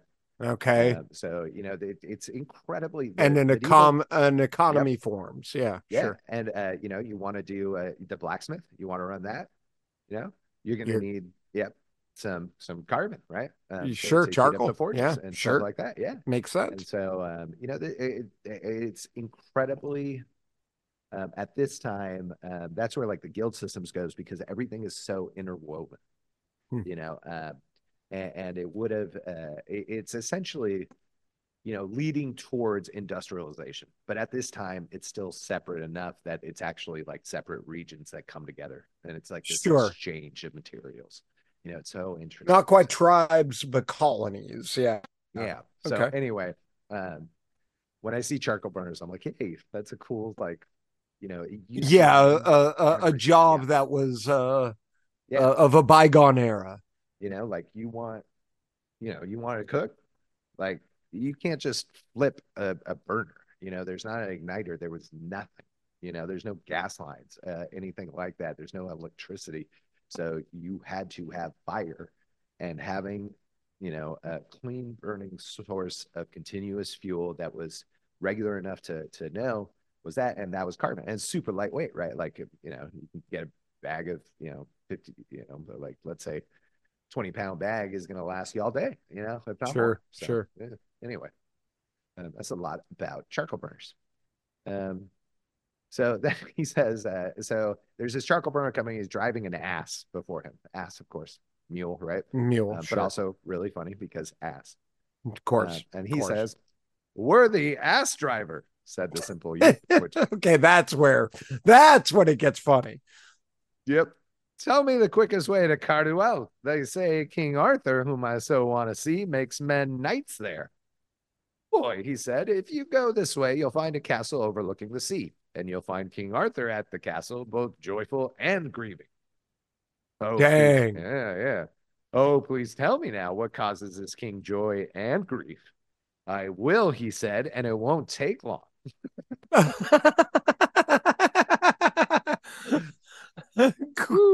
Okay, Yeah. setting yourself up. Hey, I got a feeling those three ladies from earlier have something to do with this. Ooh, okay. King Arthur was all his army fought against Rion, the king of the Isles, and Rion was defeated, which brought King Arthur joy. But he's distressed that his companions have left him for their castles, where they decided it would be best to stay, and he has no news of them at all. That's what's caused him grief. The boy oh. cared little for the charcoal burners news. He's predictable. He's predictable. I can't wait for him to rob the charcoal burner blind. but set off along the road that he had shown him until he caught sight of a castle overlooking the sea, most finely situated and strong and handsome. And then he saw, riding out through the gate, an armed knight carrying a cup of gold in his hand. He oh. held his lance and reins and shield by his left hand, and the cup of gold in his right. His arms looked fine upon him, and they were all red. The boy gazed at these handsome, brand new arms and was overwhelmed and said, In faith, I'll ask the king to grant me those. How I'd love it if he just gave them to me. A curse Uh, on any man who seek any expecting- Expecting a lot out of the world. And the way Oh. the story's going, he's going to get a full spec without a fight. With that, he hurried on towards the castle, so eager to reach the court. But as he drew near, the knight stopped him and asked, Where are you going, boy? Tell me. To the king's court, he said, to ask him for those arms. And well, you might, the knight replied. Off you trot then quickly, and then come back. And you'll tell this to that worthless king that if he doesn't wish to hold his land as my vassal, he should yield it to me or send a champion to defend it against me. For I say it's mine. To prove my point, I've just taken this cup from before his eyes with the very wine he was drinking. Fuck, what an insult. It's a uh, Pulp Fiction when uh, uh, uh, Samuel L. Jackson drinks uh, drinks a soda, drinks the whole thing down. Like that's uh it's a certain kind of uh spitting in someone's face. Oh, yeah, yeah. And may I have some of that soda to wash down this delicious burger? Yeah. Uh, the knight should have sought another messenger, for the boy hadn't heard a word. Uh, again, true to form, he's a uh, his consistency is at least n- notable. I love that back then they knew that some people were fucking stupid. And Like, just- it's just like this guy is fucking stupid. You know? and they would have been the perfect candidates for for knights. He's probably uh, uh pretty good at following orders once he actually hears something. Yeah, and that brings up what a knight is, which um, you know, like uh a knight um had was a landowner, right? sure. Uh, that that's one of the the key things here. So um there there's a bit like they're being fast and loose with the word knight and just like what this could be. Now, that being said, he's from lineage. He has land. Remember? Mm. We found out. hmm So he could Yup. be a knight, right? Like, uh, uh, because those are important things. But uh, literally, a knight um, is somebody who uh, can afford, you know, uh, essentially has land gifted to him, um, has those people work the land, profits off those people, right? Um, so it, it's like a, a proto-capitalist system, right? Sure. And, Yeah, um, yeah. And so um, the knight then has to buy armor, suit himself up, learn warcraft to, uh, or sometimes even raise troops or have money to uh, buy troops, right? Like mercenaries. Sure. Um, and then come to the king's aid when he wants, right? Whoever gave him power, right? Because that's how this whole thing works. Kind of like this weird ass uh, feudalism is this weird ass medieval pyramid scheme, right? yeah, um, sure. That's what it sounds like. Yeah. Uh, it sounds like an MLM Yeah, with uh, swords and shit. Yeah. yeah, except you can't, you know, like there's very little movement up and down in the earlier medieval ages. What happens is actually the uh, uh, the plague, especially, um, kind of ushers in humanism, and and there's a lot of these people die, right? And there's like this uh, vacuum of positions, and Hmm. nobody can do the farm work anymore, right? Okay. Sure. And so people are like, well, fuck you. Like, who are you? Right? Like, uh, you know, you need me. You know, like your fields are going to start. We're all going to start, dude. I know how to actually raise crops. You know, like, Sure, sure. You don't. you know, so you need me, and that you know changes the landscape. And now people can move through social class a lot more fluidly, um, and and it causes, um, you know, uh, with that kind of commercial freedom. There's challenges to the church at that time too. Martin Luther uh, comes out and uh, you know, sure. like your relationship with God is less through this hierarchy in the church, which then takes away power from the hierarchy and the social caste, right? Because before you could say like, look, it's just like church, right? Like there's people on the top, the bishops, you know, um, the cardinals, the pope, um, and then uh, you know there's you, the the masses, and your job is to serve us. The silly hats versus the non silly hats. Yep. Yeah.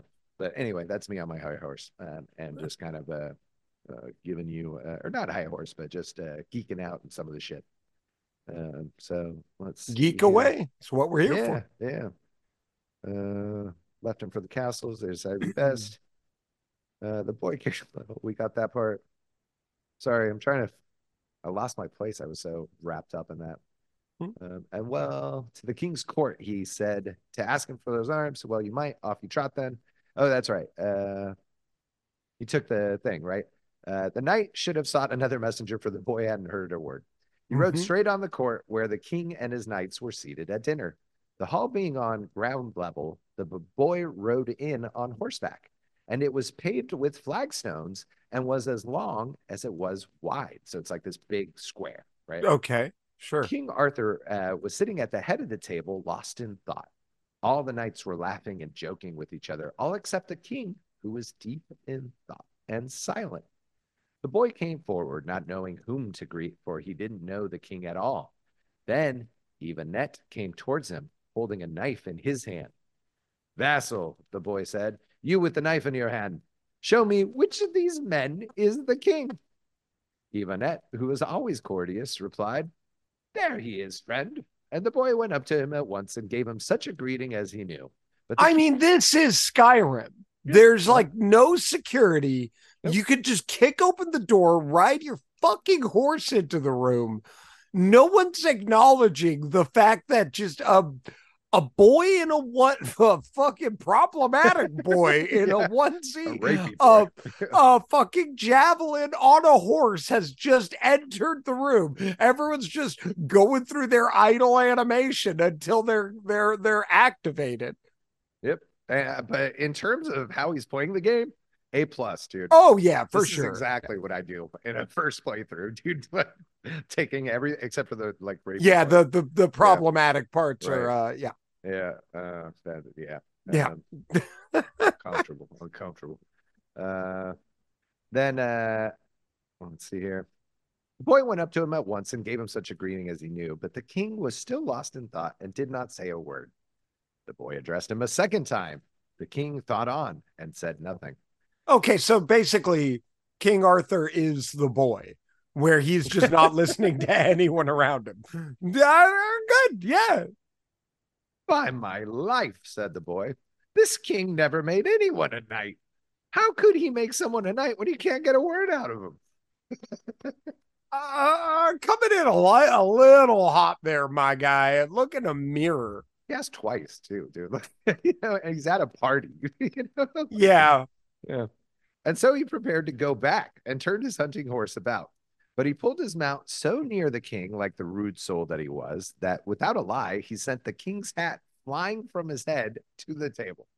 Hey, so he, the Yeah, king's he's still hat, on the horse. and and he's not wearing a crown. Yep. He's just got a hat on. Yep. Okay. Uh uh my mental image is shifting. Um that happens a lot in these stories, dude. Yeah. I feel like they bury the lead on some of these descriptions, you know. yeah, 100%.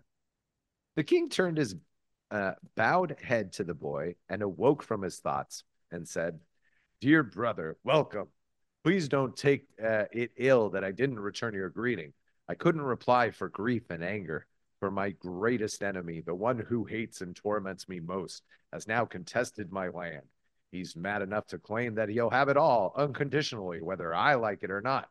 His name is the Red Knight of the Forest of King Kedoi, or something like that. King Qued uh, Kedoi? I don't know. It's Q U I N Q U E R O I. Oof. Uh could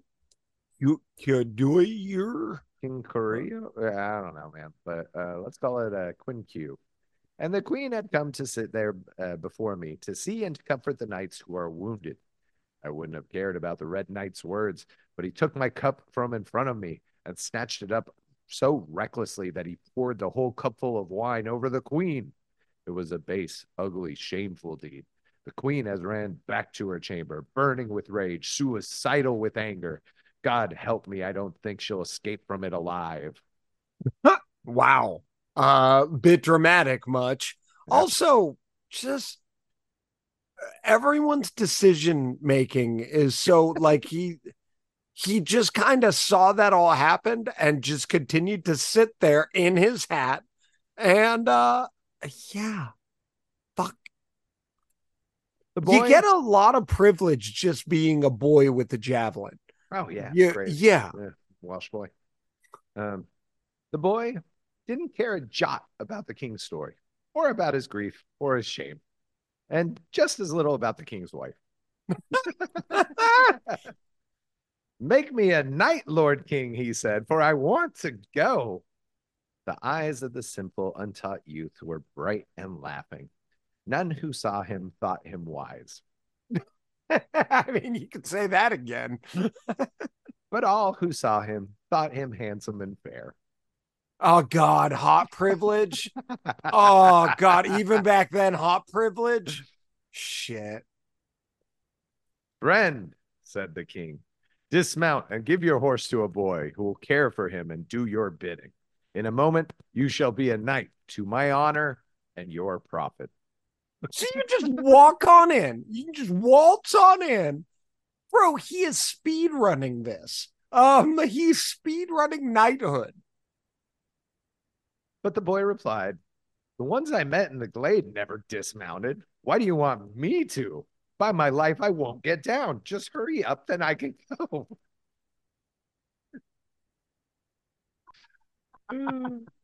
Bro, getting off this mount is a whole ordeal. I got, I got a whole bee. Um, the- get yeah. off the horse so you can get what you want. Uh, immediately without any trouble without any training i'm just gonna make you a thing that 99% of people can't be Ah, said the king, my good dear friend, I'll do so most willingly to your profit and my honor. no wonder he got his goddamn cup stolen. No wonder that thing got just yanked from him. This king's a, a cardboard cutout. Like shit. Good Lord King, said the boy, by the faith I owe the Creator, I shan't be a knight for long without being a red knight. Grant me the arms of the one I met outside the gate, the one who took your golden cup. He's just making so many demands, and they're uh, just all being met. Just zero conflict. Uh, 100%. Uh, here you go. Uh, Kay, remember Sir Kay? yes, yes, I do. Yeah, he's kind of a dick, right? Um, Yeah. Yeah. So, uh, One of the knights of the round table. yes. And it- here he's described as Kay the Seneschal, uh, who is one of the wounded, was angered by these words. So, um, Seneschal, do you know that one? No. Uh, that's all right. Uh, it would be the steward or uh, major domo of a medieval great house.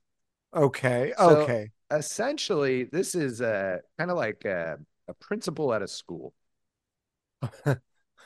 Yeah, hitting close to home.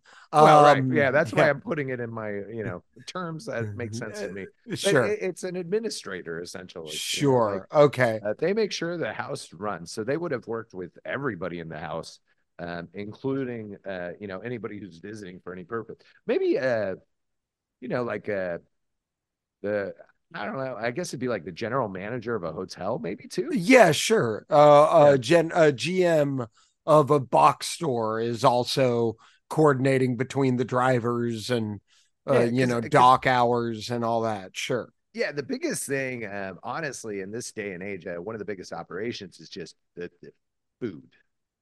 Sure. you know um because that requires so much oversight day to day because you know there's no refrigeration right there there's no pre-made anything there's no industrialization you know so nothing is machine powered really you know um uh, in the way that we think of it there's no mixers you know like you are the mixer yeah that kind of stuff um, Sure. mills and stuff uh, to make some of the product uh, but it would have been like the amount of time and energy a person and a household would spend on food is just crazy high proportional to what we know today. So, so Sir Kay is our GM. He's making sure the the the uh, trains are running on time. Yep. And apparently he's wounded, right? It says he was one of the wounded, was angered by these words and said, How right you are, friend. Go at once and take his arms, for they're uh, yours. How wise of you to come and ask. So Kay's kind of flipping it on. Okay, of course. So Kay's also sounded more like an actual leader here, not just. I was expecting King Arthur to go, Would you like to be king? You're now king. Yep. Uh, the king heard this and was enraged and said to Kay, It's very wrong of you to mock the boy and ill becoming a worthy man. Though the boy be simple, he may yet be a noble man. His upbringing may be to blame at the hands of a bad master, but he may yet prove a worthy vassal. It is base to mock others as it is to promise without giving. A worthy man shouldn't promise anything to anyone that he cannot or will not give lest he incur the ill will of a man who uh, was his friend before the promise, but who, since it was made, expects it to be fulfilled. I tell you, it's better by far to refuse from the beginning than to raise expectations. The truth is, a man who makes a promise and fails to keep it is deceiving and fooling himself, for he is turning his friend's heart from him. And while the king said this to Kay, and, and here Arthur just doesn't sound like a fun guy, man. You Yeah, know, for like, sure. Yeah. yeah, he's just kind of chewing out Kay, who's uh, you know, Who's kind of on to the uh, situation yeah. a little better than he was, but the kid's got moxie. Uh, and while the king said this to Kay, the boy, as he turned to leave, saw a beautiful, most comely girl and greeted her. And Here she we go. returned his greeting, and then she laughed. And as she laughed, she said, "If you live long, boy, I feel in my heart that in all the world there will not be, nor will there have ever been known a finer knight than you. So I think and feel and believe." He hasn't done anything. Or just what- This kid has just walked into the room and is just natty 20 every conversation. Every single one. Yep. Zero conflict. He Oh. hasn't had to fight for anything. I The girl had not laughed for more than six years. what?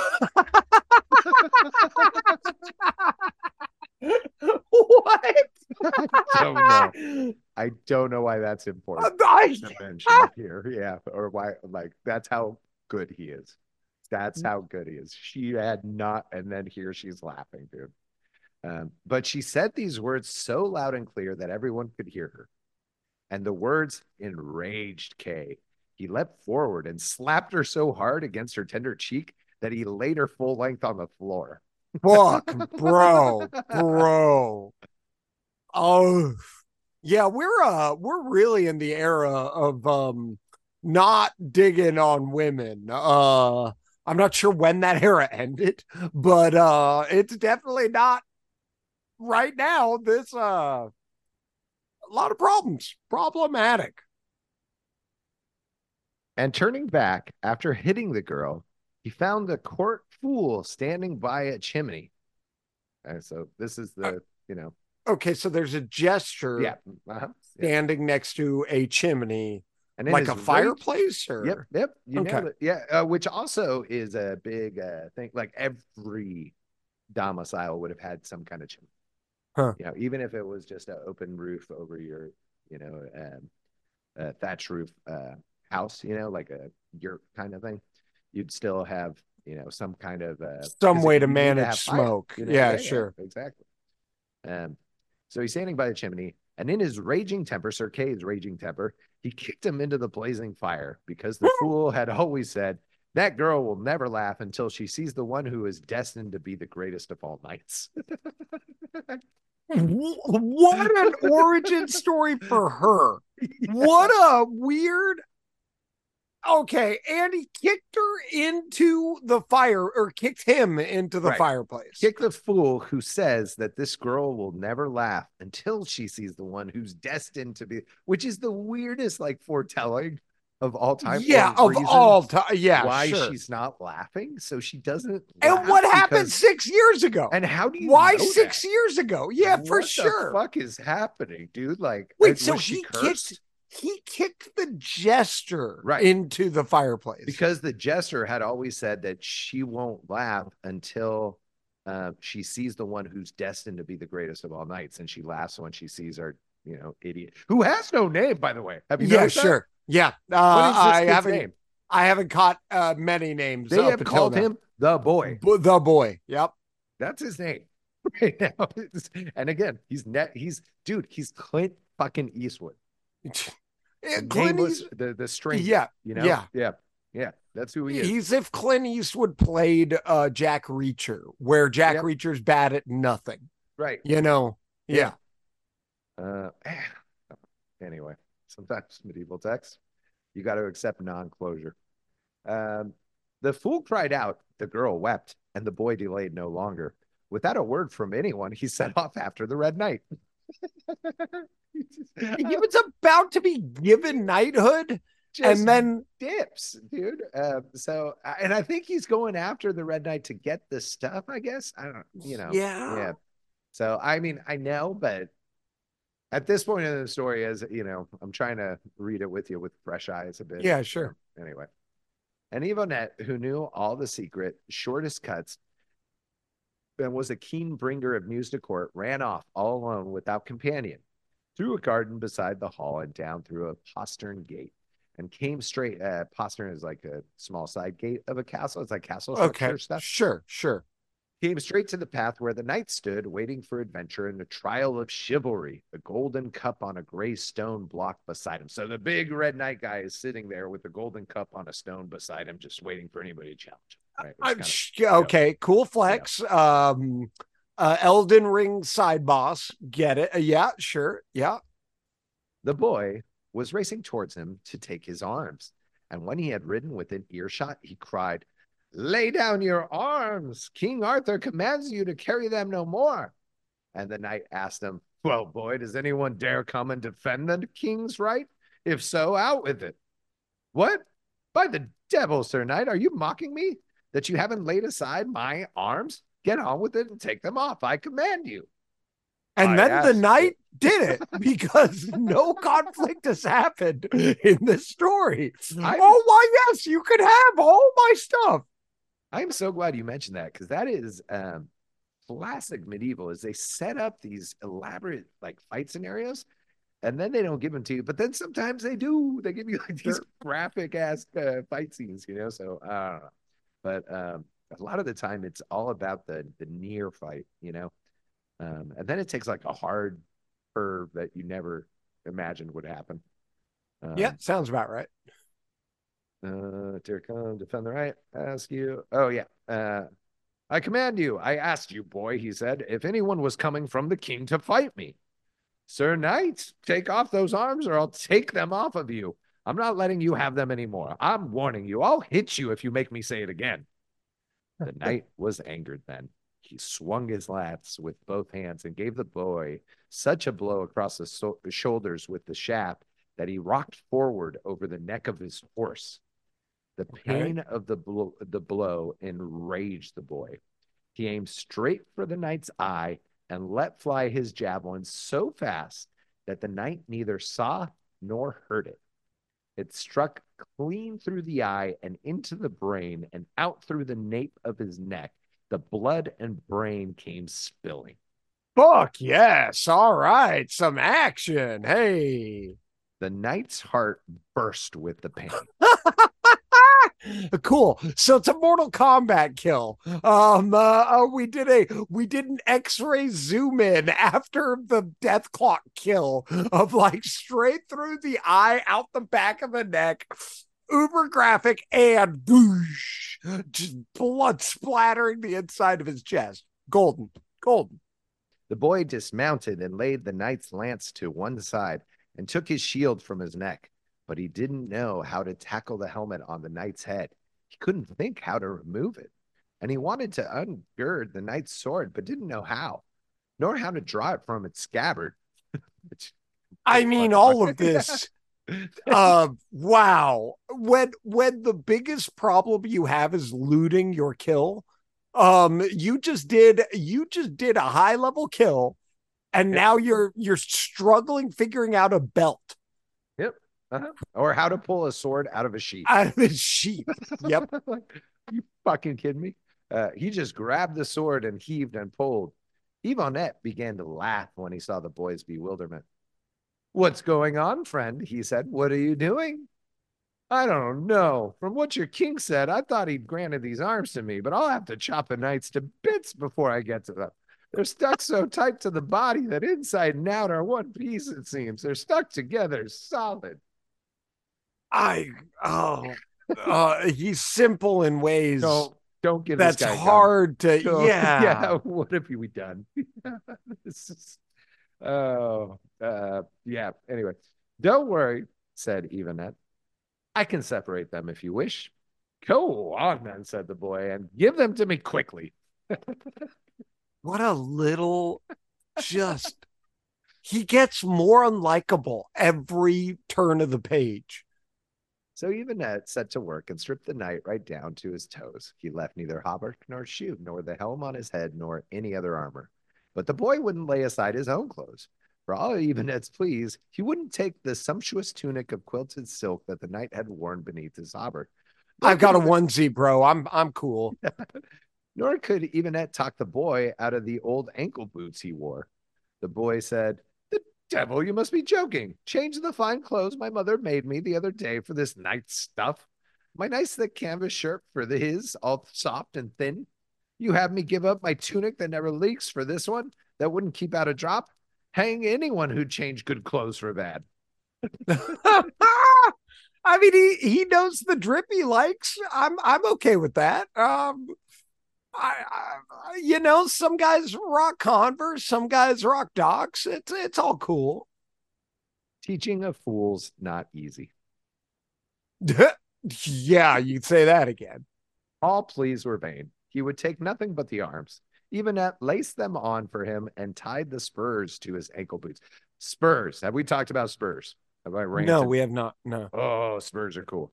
Um, so it actually, um, you know, you, you know what a spur is, right? Yeah, sure. It's a uh a thing cowboys wear on their boots to get horses to go faster or Yeah. go. Period. So, yeah, uh, yeah, you, you nailed it, man. Um, so spurs are somewhat uh, modern inventions um, in terms of, uh, you know, you, you need like horsemanship. There, there's a lot of stuff you need, right? Um, Celts kind of invented them uh, roughly in the fifth century BC, right? okay. So um, probably later than you would think. They were used um, throughout Roman Empire, but when you had these, and in the medieval world, they became really important. When, uh, when you have a spur, you can now command a horse with both of your hands free. Okay.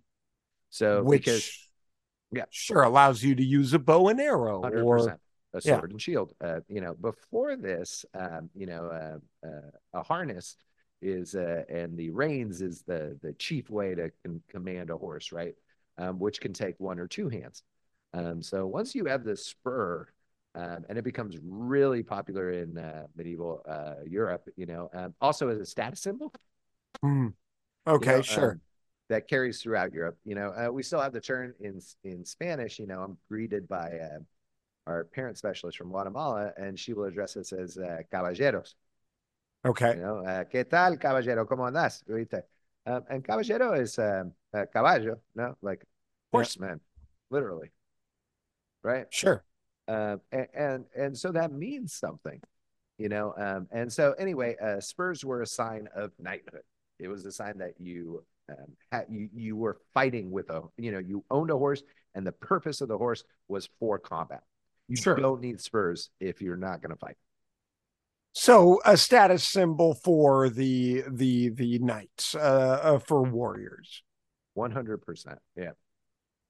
Um, so uh, spurs to his ankle boots and clad him in the hauberk. A finer one was never seen.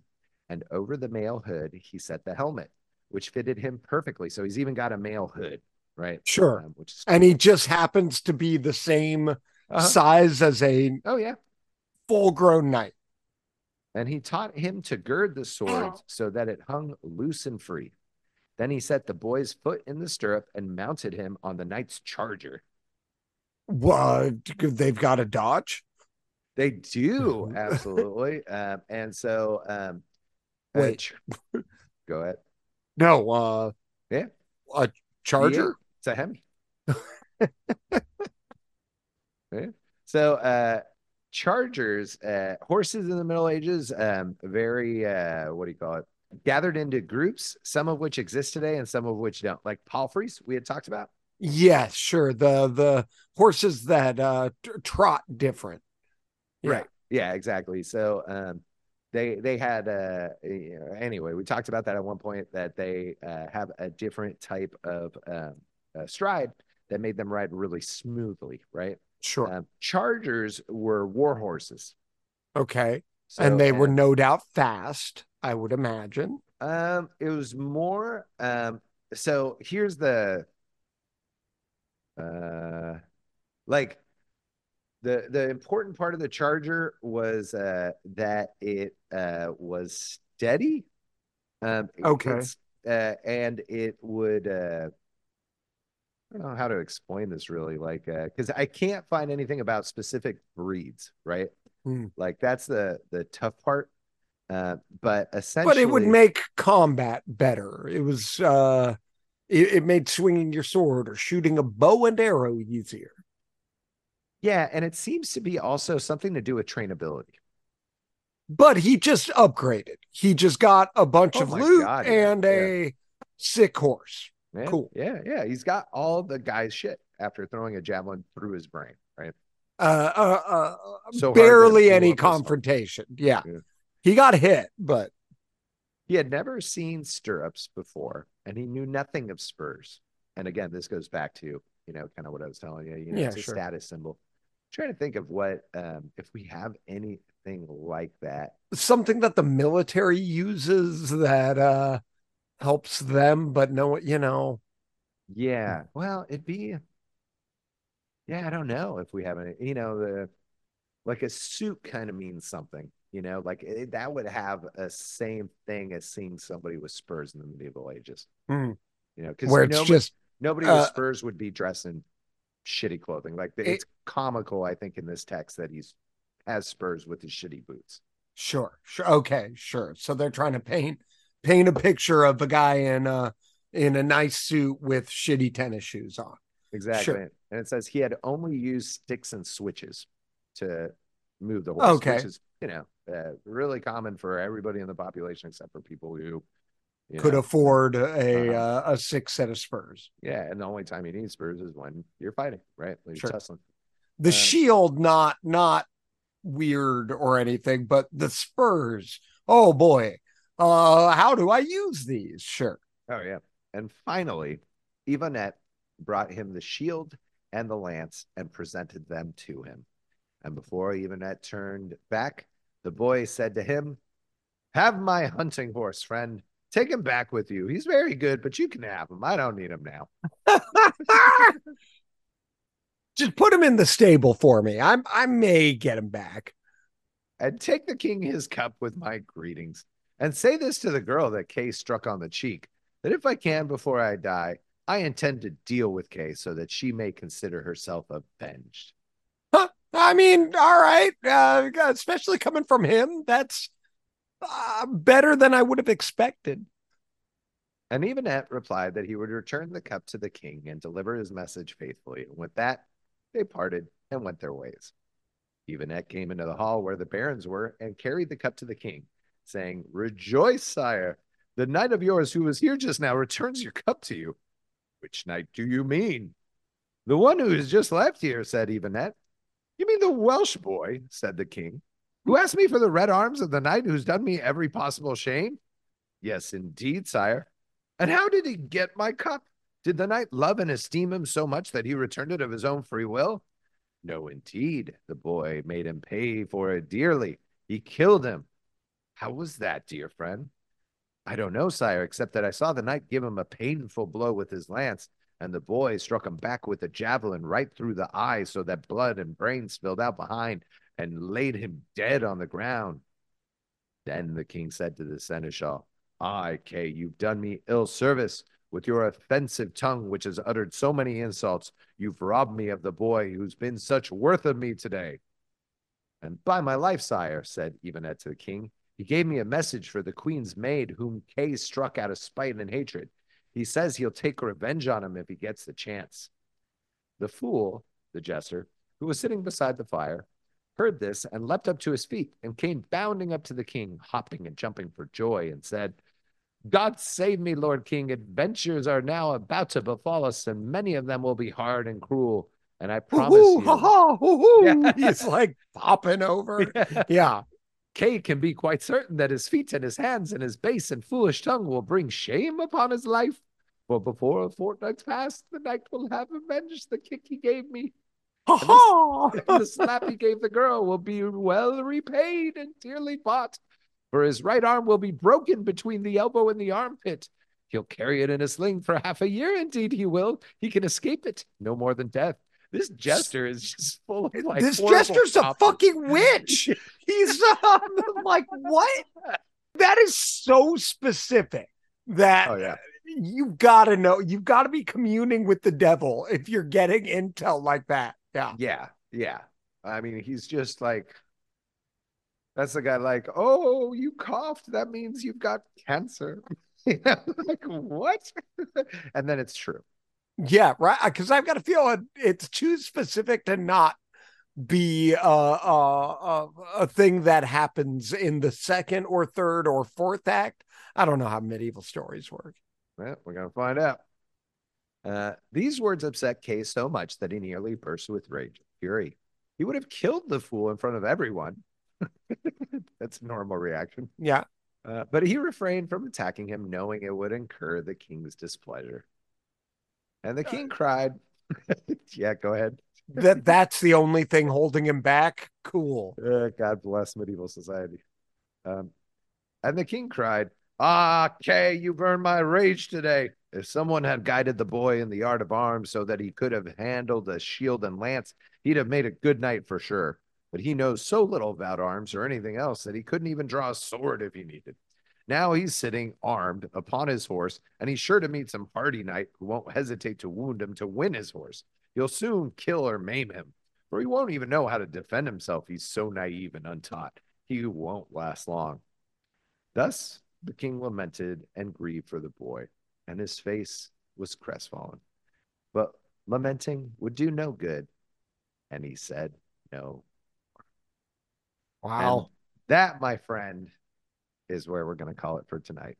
I uh uh a lot of twisted turns there. Uh, a lot of a lot of moments I didn't see coming, a lot of unfortunate uh activity with women. Uh not a lot of conflict. This guy keeps showing up and getting everything he wants immediately.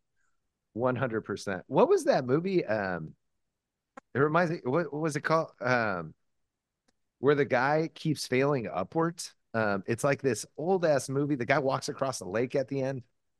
Oh Uh, goodness. Dad, dad loved this movie. It was like an old 70s movie. I Um, don't recall. hold on one second. Sure. Let me see if I can see it. Well, I imagine a lot of this downtime will probably be cut out. Nope. Yep, love it. Well, thank you for joining us on this journey. Being there, dude. Being oh, being there, sure. there. Fuck yeah. Chance sure. Gardner. Yes. Okay. Boom. Okay. Yeah. I See, I could see didn't take that long. My Google foo is strong. I could see how this is being there adjacent. Yeah. Yes. Yeah. Yeah. Huh? I I guy just just says shit and it just happens. Like how? No. I still think it's extraordinary how much is given to just such a simpleton, just such a guy who has so little going for him, nothing to offer, worlds being handed to him. Um shit, man. I do uh I do like that those sweet javelin skills came in.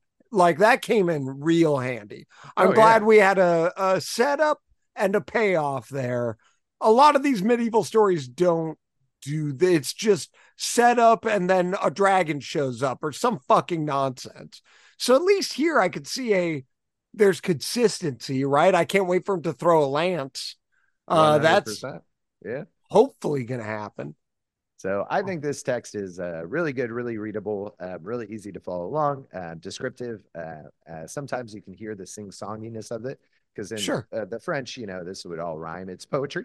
Um, the Okay. regular novel structure doesn't exist yet, um, as we know it, um, certainly at this time period. Um, so you get a lot of uh, these because some of these are uh, told orally, right? So as poetry, they rhyme, which helps with the mnemonic resuscitation of these Sure, things sure, in sure, real time. sure.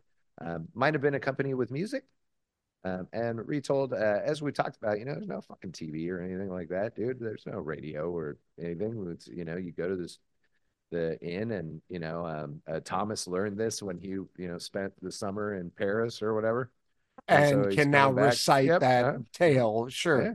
and he thought it was a banger so he comes Sure. back and he's like bros let me tell you about this story okay and then somebody wrote it down right like chrétien de troyes is uh, one of our first uh, like uh, writer writer friends yeah uh, you know he's way ahead of um, chaucer like Okay. um, and he's known for his uh, uh, medieval tale uh, the arthurian legends and really Which uh, so far he's I, I mean, it's not a story. It's definitely not a 10 out of 10. There's nearly no conflict, and he's just yeah, failing upwards. But it's at least it at least makes more sense. Like Yeah. I could follow a story. I still know nothing about this boy really, outside of the fact that he's fucking uh, not great. Yeah, and I think in a way, what you can read into, which is um, will be way popular, um, you know, because one day we're going to do Sir Gawain and the Green Knight, and I think it's going to be a uh, a kind of multi-part thing where we look at um, text and movie Okay. Um, and kind of compare and talk about because uh, the movie is medievalism, the text is medieval, you know, um, and Sure. so to see what they emphasize in the text versus what they emphasize here.